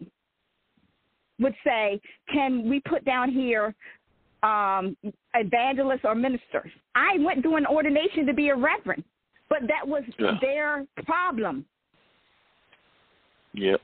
And speaking of their problem, the other thing that I'm oftentimes shocked by and amazed by, as part of even your journey as well, is how often we don't want to talk about whether it's in the church or in society, child abuse. And child abuse is a very real problem and everything. And I sometimes Mhm. think that we don't do a good enough job of addressing it. So I was just wondering, what are your thoughts about um, child abuse and why we don't address it? Because a lot of times we don't even want to. I remember there was a day, and me and Dina talked about it when we were very much in touch with our neighbors. So you know, we might discipline Mhm. the neighbors, but we would also put them in check if we felt that they were doing something wrong in the way they Mhm. were raising their kids and all of that. And I don't know if there's enough of that going on now. So literally, I think that we could literally be almost next to child abusers, and it might be even worse, but not know about it because we're not having that neighborhood conversation and going to just uh, check on our neighbors. So I was just Right, wondering your thoughts about that and the ways that we can even recognize child abuse. Because, like, as one that went through it, you might even have some ideas that people can recognize it, including maybe just checking on people and checking on the kids, and maybe even asking them certain questions to see if there are things that we can do. But I also know that we as a people are afraid to intervene. We're afraid that the people might get upset Mhm. and feel that we are um, taking over their parenting options or doing their parenting duties and everything. So, as one that went through that, what is your thoughts about that, and how do you think we as a society should address this very important issue of child abuse? Well, like we were talking about before, you know, it's it's one thing for us to change the cycle and patterns, but also once we change them, to stick with a continuous and a consistency change that is a good change, or going back to what was working, like you said, checking on. Like um, I remember staying in Columbia, Maryland, and we all in that development checked on each other's children and it wasn't so much about what why is he coming over here or why they why they um saying where where where she is and so and so. It's none of their business. No it was intervening. It was making sure that we had compassion and empathy for each other and concern for our kids. So um i'm on board with that of now that i have this five year old and all mine is grown i still mentor and i still do what I can to say, look, as my father said, if you if you don't stand for something, you'll fall for anything. And I do stand on making sure that I'm an advocate for a child. Hey, you can come and talk to me. The parents, you can come and talk to me. I know it's not easy. I know I'm not here to judge you, but let me know it's okay. Sometimes, a lot of times they go through, and a lot of people go through journeys, and I can't tell you how many times that I went through my lessons and journeys and and tribulations. And at that time, I thought I was the only person in the world going through what I was going through. Well, but you, but then we find out there's so many other people going through it. That even comes back to the way that we Exactly. treat society, and that's even Yes. comes back to the way we treat society. Because I've got friends Yes. of mine that are single parents, and in some cases even single grandparents. And sometimes they get frustrated because they feel Mhm. that people are writing them off in the dating pool because you know society has already Mhm. figured that they've already gone through life and that they've got a lot of baggage in their life, being the Right. kids and in some cases Right. the grandkids, not understanding that if they find the right person, the right person will Mhm. take them for who they are, and and who they are is all of who they are. Meaning that if they got kids Mhm. or if they got grandkids, that person understands that and will take them for understanding that, and a lot of times won't also try to take on those other roles. Because, like I said, I think that sometimes that's a mistake that we as society make is that they sometimes want to become instant father or instant grandfather when you need to figure out how you're going to become uh, a good husband or a good significant other Right. before you can even step Right. into those other roles and hopefully Roles. the other partner Right. is doing that role as well but if they're not doing it you still don't want to just jump into it until you've established the relationship part of the role so i think you've got to establish Right. one relationship before you can go into the other relationships Uh, But I- that's just right. my philosophy i was wondering your thoughts Right. And what we were talking about before is like and it's easy. I'm, I, you know, we're all human. I get frustrated sometimes, but what I keep in mind um, that I before I lay down and I put that five year old to bed is where I am now is not where I'm going to be tomorrow, right. next week, next month. God has that in His hands. What I need to do is embrace every moment and every day that He gives me to wake up with her, with my six grandchildren, with my past. Right. And let Him work, like Dean was saying, and let Him work. Because what I have to embrace and respond to uh, from and and and giving it it to him the negative energy, the frustration, the anxiety. I'm going to be a light to someone, like you said, that is ready for me. And that's how they have to look. Because it can. It's, you know, it, it, it can. I started all over, you know, and she's an angel. But when you're going into a relationship, that's that part that that child and the grandkids become their their their life too. Right. But like I said, we all human and we all have emotions. But what I've learned through that book and what I learned through self care is when I start getting anxious, when I start feeling frustrated, when I start feeling overwhelmed, I start thinking, Kim, come back to your true essence. Mm. Be grateful for where you're at now. Oh, yeah. You you you you you're able to stay a whole week with her in Ocean City to one of your best friends. You don't know what next month's going to bring. Yep, that's very true. You, you know what I mean? When we re- when when we respond to our situations that we're in, God is God is watching. Not only God but people. And I've missed it sometimes and how I've dealt with my um you know situations at times but i thank god that i accepted and embraced mental health because one one of those divorces I wanted to check out. He did everything a monkey could do. I mean, he wanted to destroy me because I wasn't going to come back. But yeah. here again, you have to know you and accept what you want in your life. You know.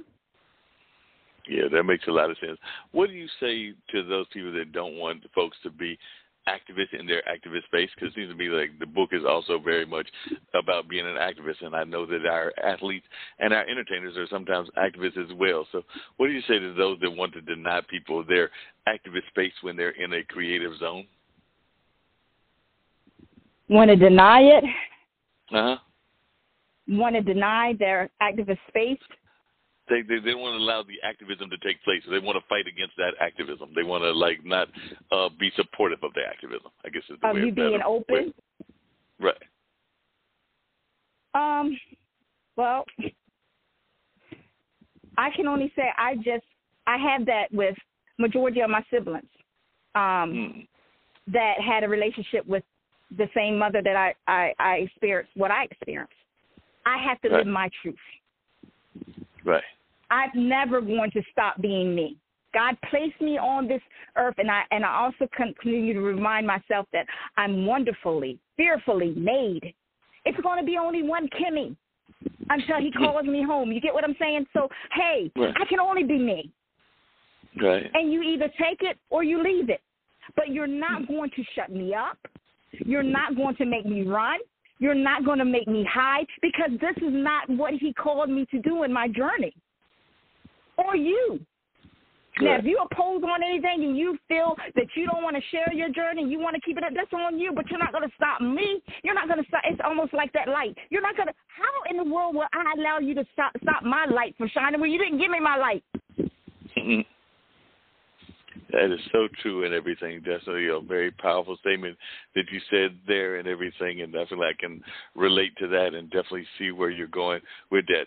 Hey, Dean, uh, what are some of your thoughts as you're hearing Kimmy talking about the space that she's in, and maybe you even want to share about some of the things that uh, you've gone through just in that um, guard space and the administrative space there in the prison system, because you've definitely been an administrator in that space for a number of years. And of course, I know that you're always giving some very positive advice about how a good marriage can work, because you've had one that has lasted now for a number of years, unlike those that have gone in the bad side. So I'd love to hear some of your reflections on what Kimmy is saying about her life and how it can even relate to you and your life. Well, uh, I guess each each person is different in their own respect. Um, when you find that one person who complements you, not the mm-hmm. person that that uh like I said before, the person that you were looking for trying to fit a square peg in a round hole and and the whole board fell apart. But when you find that person that complements you, that finishes your sentences, that knows what you're thinking even before you say something, you know, you hold on to that person because that person, right. as you know, as it does say in the Bible, to a better one, for they have a good reward for their labor, right? So mm-hmm.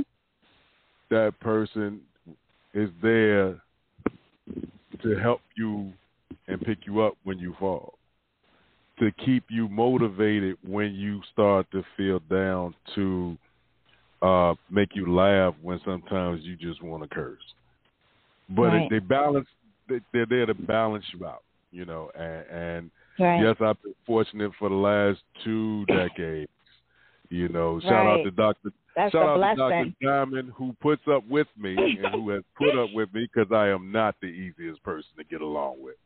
But at the same time, that's what who I call my tag team partner. So, mm-hmm. you know, mm-hmm. it, it, it's it's one of those things where when you find it, and they say, you know, a man who findeth a woman findeth a good thing, right? Right. And, and but you have to be patient and wait for it. You can't force it. Right. And we right. and, and we also have um to work on leaving all of your baggage at the train station. Mm-hmm. Because whatever happened to you before you know, don't bring it into the new relationship. And subconsciously, we do it a lot of times. Mm-hmm. It's just natural. This is who I am. This is me. And these are the things I've been through who made me who I am. But then that person is looking at you and said, but I didn't do anything to you. Right. So you got to be, you know, you may, you may make your blessing turn around and walk away if you keep bringing all the baggage mm-hmm. with you. you gotta, Leave that baggage at the train station because a new car just pulled up and said, "Come on, you want to ride?" It's up to you whether you want to mm-hmm. ride or whether you want to catch that train with all your bags, looking for the next stop. You know, so it, it, it takes time. It definitely takes patience, and it, it takes a faith that when it is time, you will be sent what is for you. You know, mm-hmm. that, makes, I know that my, makes a lot of sense. I I know Mark. You asked me to talk about the the the other thing. Man, listen, all that stuff is confidential. I got six years, eleven months, and we got somebody else in the door days before I call it quits. You know what I mean? But at the same time, yeah, we do have somebody else at the door. Let's find out who's uh because they've probably been sitting there for for a couple of minutes, but. All right. Let's see. Let's see. As soon as we can get them in. Thank you for calling Straight Talk with Dean and Mark. You are now on the line. Tell us who you are and where you're calling from. I'm Heather Hutchison. I'm calling from Canada. We wow. were just talking about you, Heather. You I'm doing? glad that Heather called. Heather is the young lady that I was talking about. Just had her on my live stream, and I did ask her to call here as well. But she's the young lady that is an amazing singer and is definitely in that space of being a blind singer, but definitely not letting things okay. stop her either and everything. So she can definitely relate to what we're talking about. But I'd love to hear her words, and she might like to hear about Kimmy as well. So um, Kimmy Heather um, is a. Well, let me tell first Heather about Kimmy, but Kimmy is a author that has gone through a lot. She has been through um, domestic abuse. She has been through child abuse as a youngster. She has been through a number of other things, including definitely um, abandoned at six as a child, definitely been in some bad relationships that were domestically abusive. But through all of that, she got through it all and definitely has been a um, true force of positivity in the world and all of that, and definitely is spreading a word of how we can go through resilience. And actually, your book deals with that as well because you talked about mental health also in your book, and definitely it's a very important part of your journey, even in dealing with blindness and everything. So I'd love to hear your thoughts because we've been talking a lot about, even on this show, mental health and the wellness journey because definitely after all that Kimmy's been through, she's had to go through a lot of things. But I'd love for you to share the journey that you've been through, both being blind since birth and also having to face your mental health um, situation. So I'd love to hear you share that so that Kimmy can learn about it, and maybe she'll even have some thoughts for what you've been through, and y'all can share together. Yeah. So I, as you said, I'm a singer songwriter. I was born blind, and I've struggled with mental health challenges since I was pretty young. And in the kind of the beginning of the pandemic, uh, spring of 2020, I was actually hospitalized for psychiatric care, and I was in the hospital when I decided that I had to share my story, both as of a blind person in Canada and Latin America, and of my struggles with mental health, um, because I just felt like, you know, it was an important thing for people who hadn't been through it to hear, and it was an important right. story to share in solidarity of people who have been through it. Yeah, no doubt.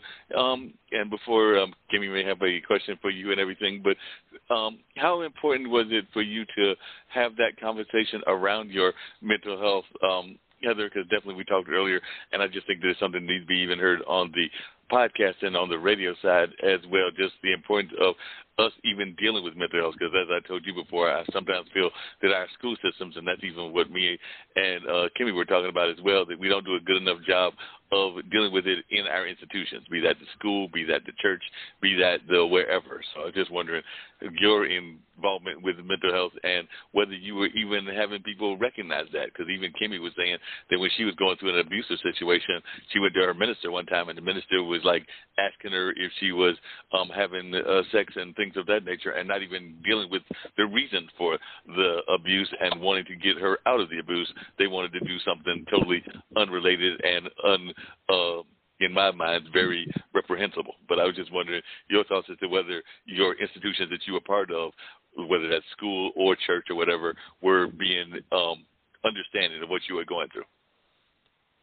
Yeah, I think that's really unfortunate, and I think a lot of it comes down to lack of education. People don't know how to help. I think in my case, there were definitely signs from very early on, and I hope that it's changing bit by bit and people are having more conversations but as a kid growing up in the 90s you know my teachers my parents were kind of seeing these signs and everybody was just kind of like oh you know she'll grow out of it it's it's it's a phase but you know clearly it wasn't but you know the longer that goes on the harder it is to reverse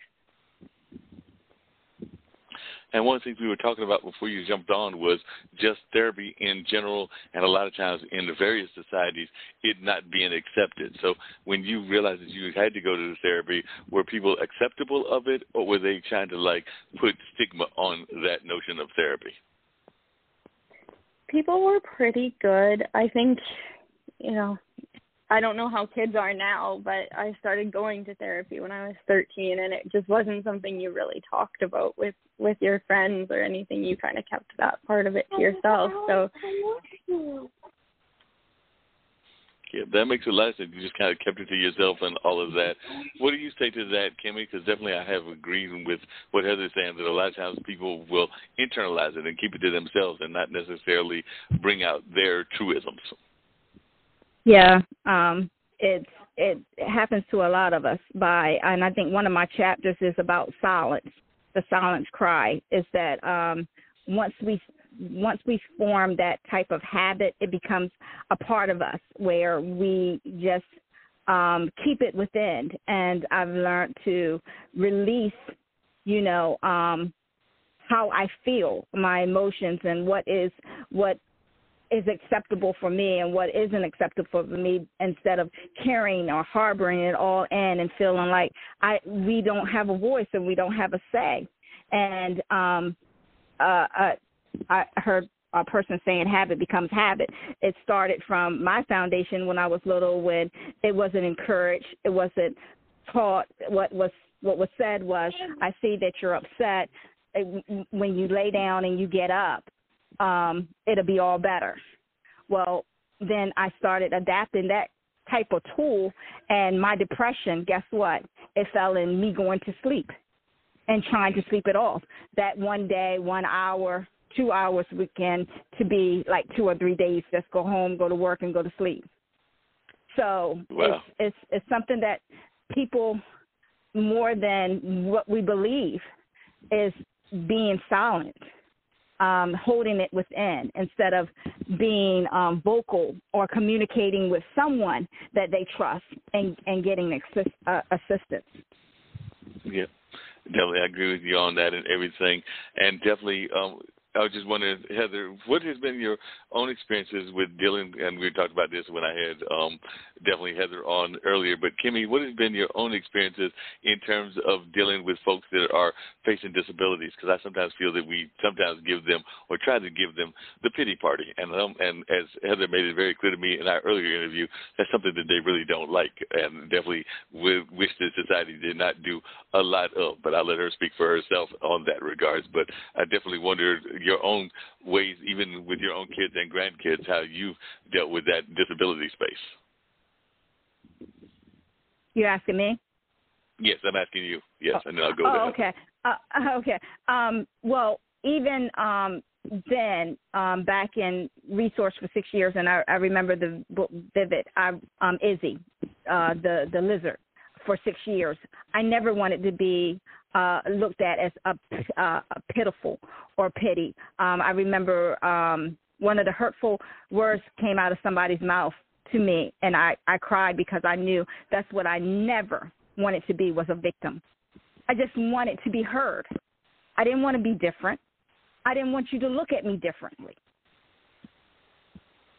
Yeah, that makes a lot of sense.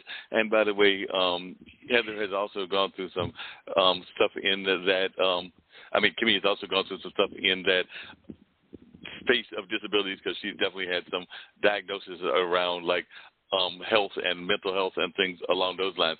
So definitely, Heather, could you share a little bit about what, and maybe elaborate a little bit more about what you meant when sometimes people want to go into that pity party aspect of looking at somebody that's blind and not necessarily wanting to recognize you as being the beautiful person that you are, both inside and out.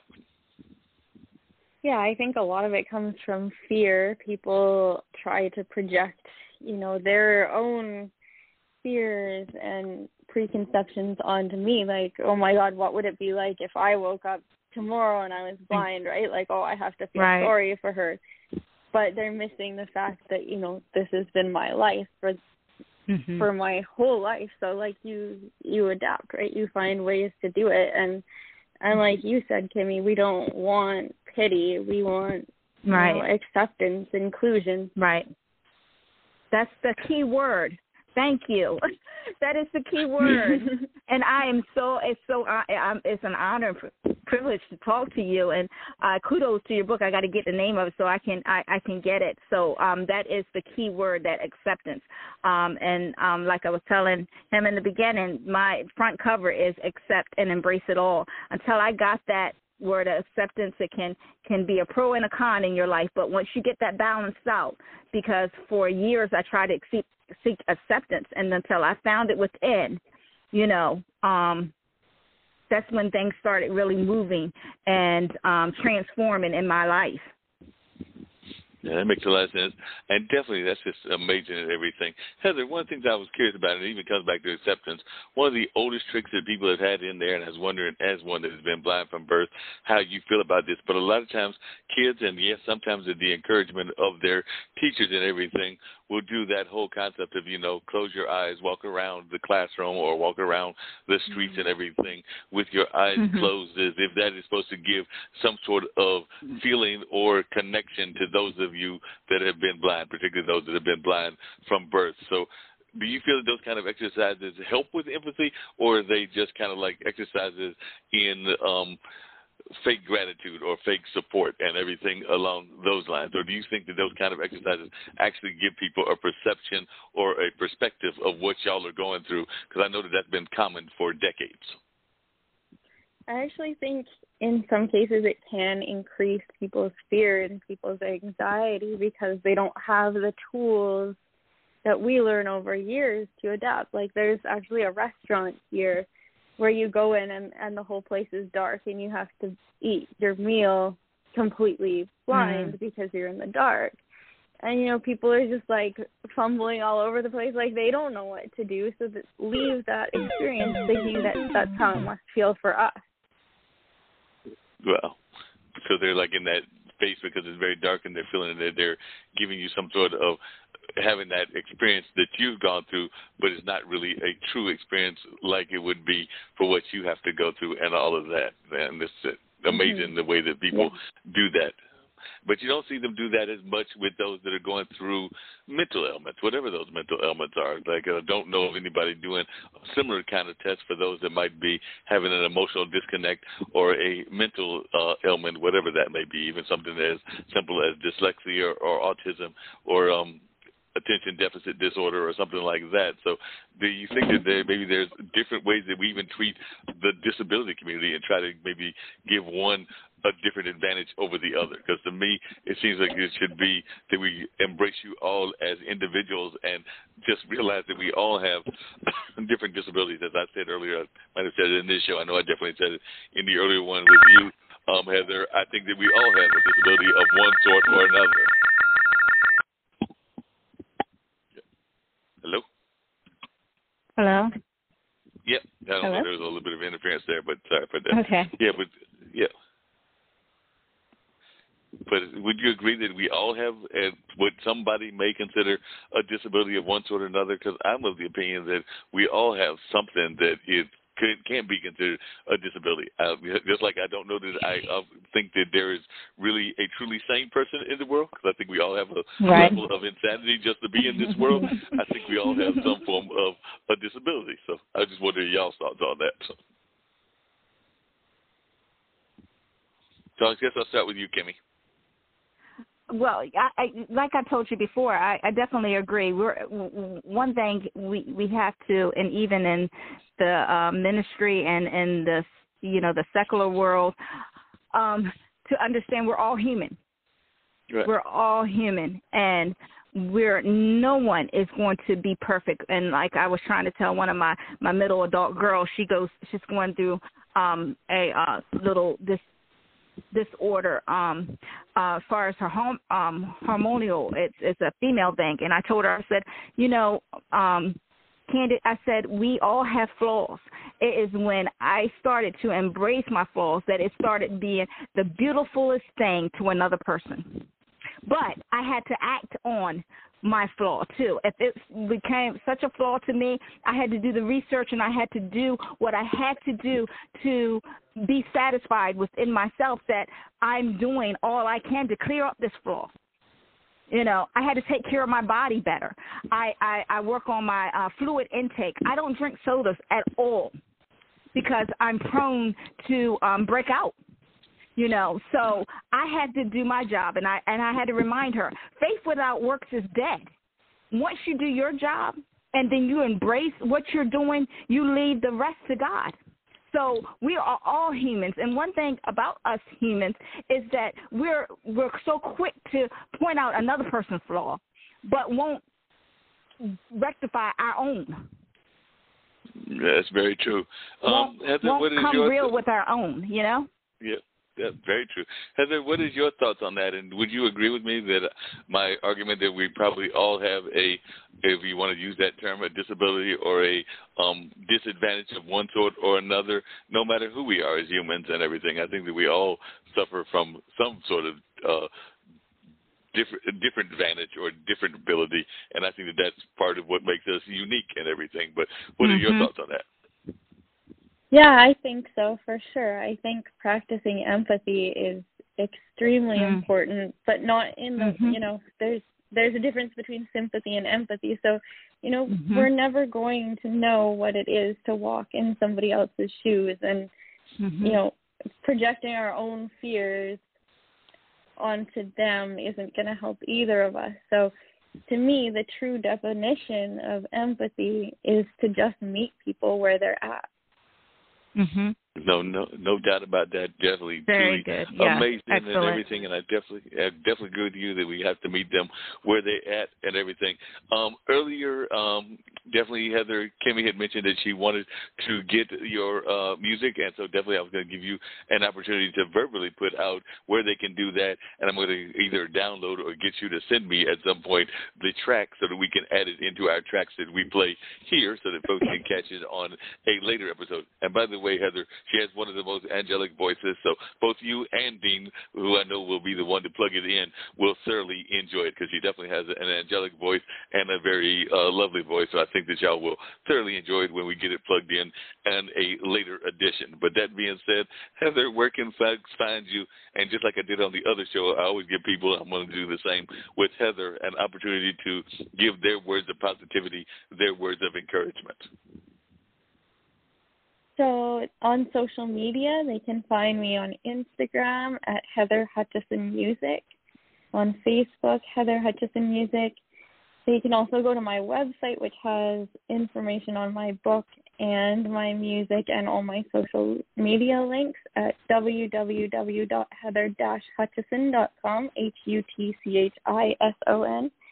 And words of wisdom, I think you know, no matter what you're going through right now, I'm not gonna give you empty platitudes that you know tomorrow's another day, it gets better, all those kinds of things.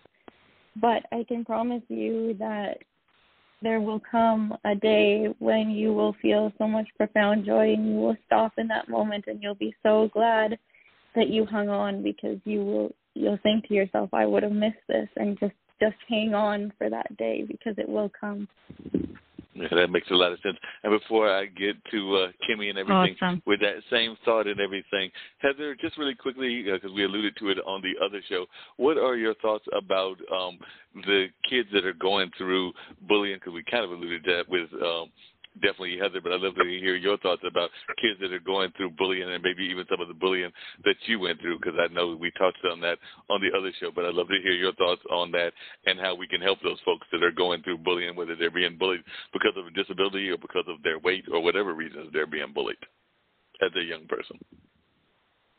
Yeah, I think again, practicing compassion, you know, trying to figure out to where that bully is coming from, why, you know, what fear, what what pain are they projecting onto that? And then for me personally, I've tried to kind of and and it does hurt. It is hard, but for me, I've kind of tried to inject a little bit of like sarcastic humor into it. Like you know, people sneak up behind you and go, "Who am I?"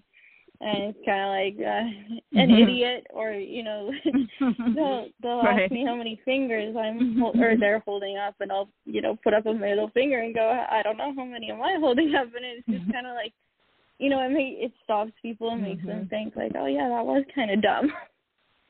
Mhm. You know, you know, sarcasm is a great tool in terms of addressing people, and I'm definitely good at doing that as well. And I love the, both of those answers because I love the idiot answer, and yes, the middle finger definitely works as well if they're asking you how many fingers and knowing that you are um, in that blind space and everything. So the, I am a fan of sarcasm as well. So, Kimmy, is the same thing for you? Ways that they can find out about that lovely book of yours. I gave the title earlier, as well as ways that they can um, words of encouragement that you may want to give folks as well. Well, yeah. Um, I'm on. Um, I have a website. It's www.kimberlyannbell.com. All my um, inspiration quotes um, is posted up there. You'll be able to see my family, and um, and also get the title of the book, and it's on Amazon and Barnes and Nobles right now. The epitome of Kimmy.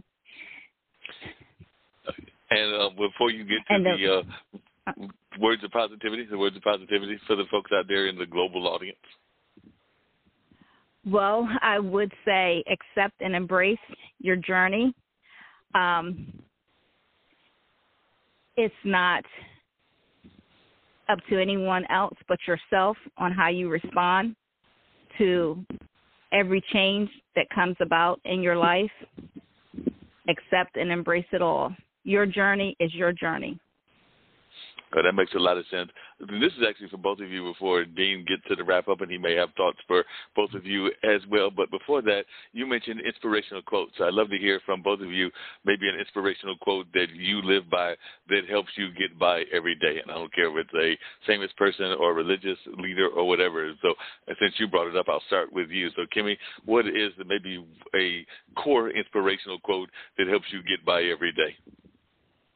Um, just so recently with me celebrating my birthday, I just put a quote on that was from me that I was just um sitting in a chair getting ready for my son and my adult kids to take me out and I put and it just came over me. It said, um, peace is not only worth fighting for.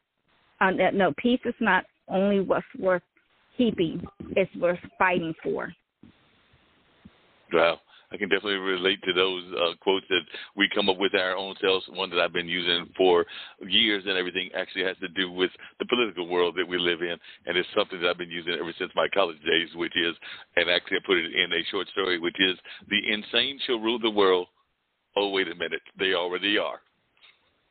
Mm. So that's kind of like a little right. quote that I put out mm-hmm. there for folks to think on and reflect on and all of that and everything. Yeah. Um, Heather, is there any like inspirational quote or maybe an inspirational lyric in a song that always gets you to go by and have a thought of positivity every day as well?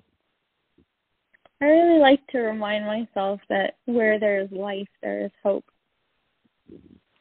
Well, that makes a lot of sense and definitely something that we should keep in our mind at all times. Dean, I know that the clock has expired, but we have those usually a few minutes of a little extra time that the fine folks at Blog Talk give us and everything. So that being said, what are your thoughts about some of the inspirations? I know you gave some of your thoughts about what uh, Kimberly brought to this table, but we've also had Heather give us a little bit of her thoughts as well. And of course, she comes from a very uh, useful space, but also a space in that disability community. So I'd love to know your thoughts about what she has shared with us and uh, your thoughts about what she's got going on. And then after that, um, you, of course, let folks know about what's going on here on the network as well as the rebroadcast. But I'd love to hear your thoughts about what uh, Miss Heather said. Well, you know what? I'm going to keep my comments real short because it's not a lot else. It's nothing else that can really be said other than the key to the riddle is perseverance and you know by them continuing to keep on and not giving up commended above all because at the end of the day it's actually nighttime. But when it's all said and done you know they keep pushing they keep fighting regardless of the obstacles that are, are placed before them. And that is most important. Never giving up and always pushing through you know so that's my thought on yeah, that, I, man. I I couldn't agree with you more. It's that pushing through and being perseverance, and it's very important for us to do that no matter what life is throwing at us. To be um, having that perseverance element and to know that we can accomplish the goals that we are looking for, and all of that. So I couldn't agree with you more, and we're going to try to find some more amazing guests um, next week. Because next week is not a holiday. I think we were coming up on a holiday, so we may be getting off at that time. But I think that's another two or three weeks away from now. But we will definitely be here next week with some more amazing guests, and of course, we've also got the Black Business Expo that kicks off on the uh, International Broadcast Media, and that will actually start on Monday in the morning and run all the way until Sunday. So next week is going to be an insane week for me altogether. You think it's been insane the last couple of Mondays? It's going to be a week long of insanity with what Dr. Kelly and others have going on. But definitely looking forward to that uh, whole show and looking forward to a great conversation with them all and everything. But it's going to be some madness happening, but it'll be fun madness. But I was just wondering uh, if you could tell folks about the network that we're on and some of the ways that they can hear this replay. And of course, like I said, we will have some more amazing guests for folks next week already reaching out. And I think I've already got one lined up for this space as well. So I just got to confirm it in the next couple of days. Well, you know what, y'all? It's Straight Talk with Dean and Mark, Monday night, 7 p.m. Eastern Standard Time. Don't forget to catch the replays on the Skyhawk Radio Network tomorrow afternoon and Wednesday afternoon at 3 p.m. well, 2 p.m. Eastern Standard Time. I'm sorry. And if you missed those, we do have replays. We have replays on Radio Public, iHeartRadio, Google Podcast, Spotify, Spreaker, TuneIn, Stitcher, Podbean, Apple Podcast, Podchaser, Podcast Addict, Castbox, Pod Follow, Deezer, JioSaavn, and right here on Blog Talk Radio, where we are a part of the Level Podcast Network, where you can catch other shows like the Black Girl's Guide to Surviving Menopause, the Chef Gang Radio Show, Funk from the Front Seat, Funk Music with Zach, Learning Unwrapped, Let's K12 Better, Marketing with Russ, aka hashtag Russ Selfie, Mona Shake and the Minority Reports, Mullings, Music and Memories with Mark Lee, The Online Dinner Party with Mark Lee, the Plant a Good Seed Podcast, the Reinvention Road Trip, She's on Call, the Just Podcast, the Mark Lee Show, the Spinach Social Hour, Virginia Interfaith Live, WNC Original Music, and of course, Straight Talk with Dean and Mark. Now, like I always say, when you walk outside your front door, showtime and the world is your stage. Just make sure that people are not watching a rehearsal. With that being said, it's the six man Dean Geronimo. Have an outstanding week, and we see y'all in seven days. And just one more thing, really quickly, because I just thought about it at the last second. But one of the shows that we're doing, that being with Russ, Russ Hedge and everything. Russ did have a bout with the COVID, but he has been in recovery, and it does seem like he is doing well in that recovery process. But our thoughts and prayers do go out to him and others that are fighting this ailment as well. So if they're in quarantine or whatever, and I think he's in the latter part of the quarantine, and I actually saw him on Brian's show, so I can report that he is doing well well in his recovery. We want that recovery to continue. So anybody that is listening, continue those prayers, continue those positive vibes for those like Russ that are suffering from the virus and are dealing with the recovery element. So definitely our prayers and thoughts do go out to our brother in our network and all of that. But like I said, I did see him pop into a show with Brian. I believe that was on Wednesday. I don't think it was the Saturday show, but it was one of those two. And I did see that he was in good health, and it was also reported that the rest of his family members were recovering as well. And we do know that it can happen because I was actually supposed to be at work at the Haytide this weekend, but unfortunately there was a dance class held over there, and one of the students managed to catch it as well. So they definitely had us all get tested and make sure that we were in good health, or that we had not been anywhere near them. And that was the case in my case. I had not been near the person that was impacted, but whether it was impacted from the school or somehow the dance, they definitely put off some events there for a while as recovery is continuous. So our prayers and thoughts go out to those that are recovering, however they may be doing that recovery. So just wanted to leave that thought that our prayers and thoughts do go out to Brother Russ.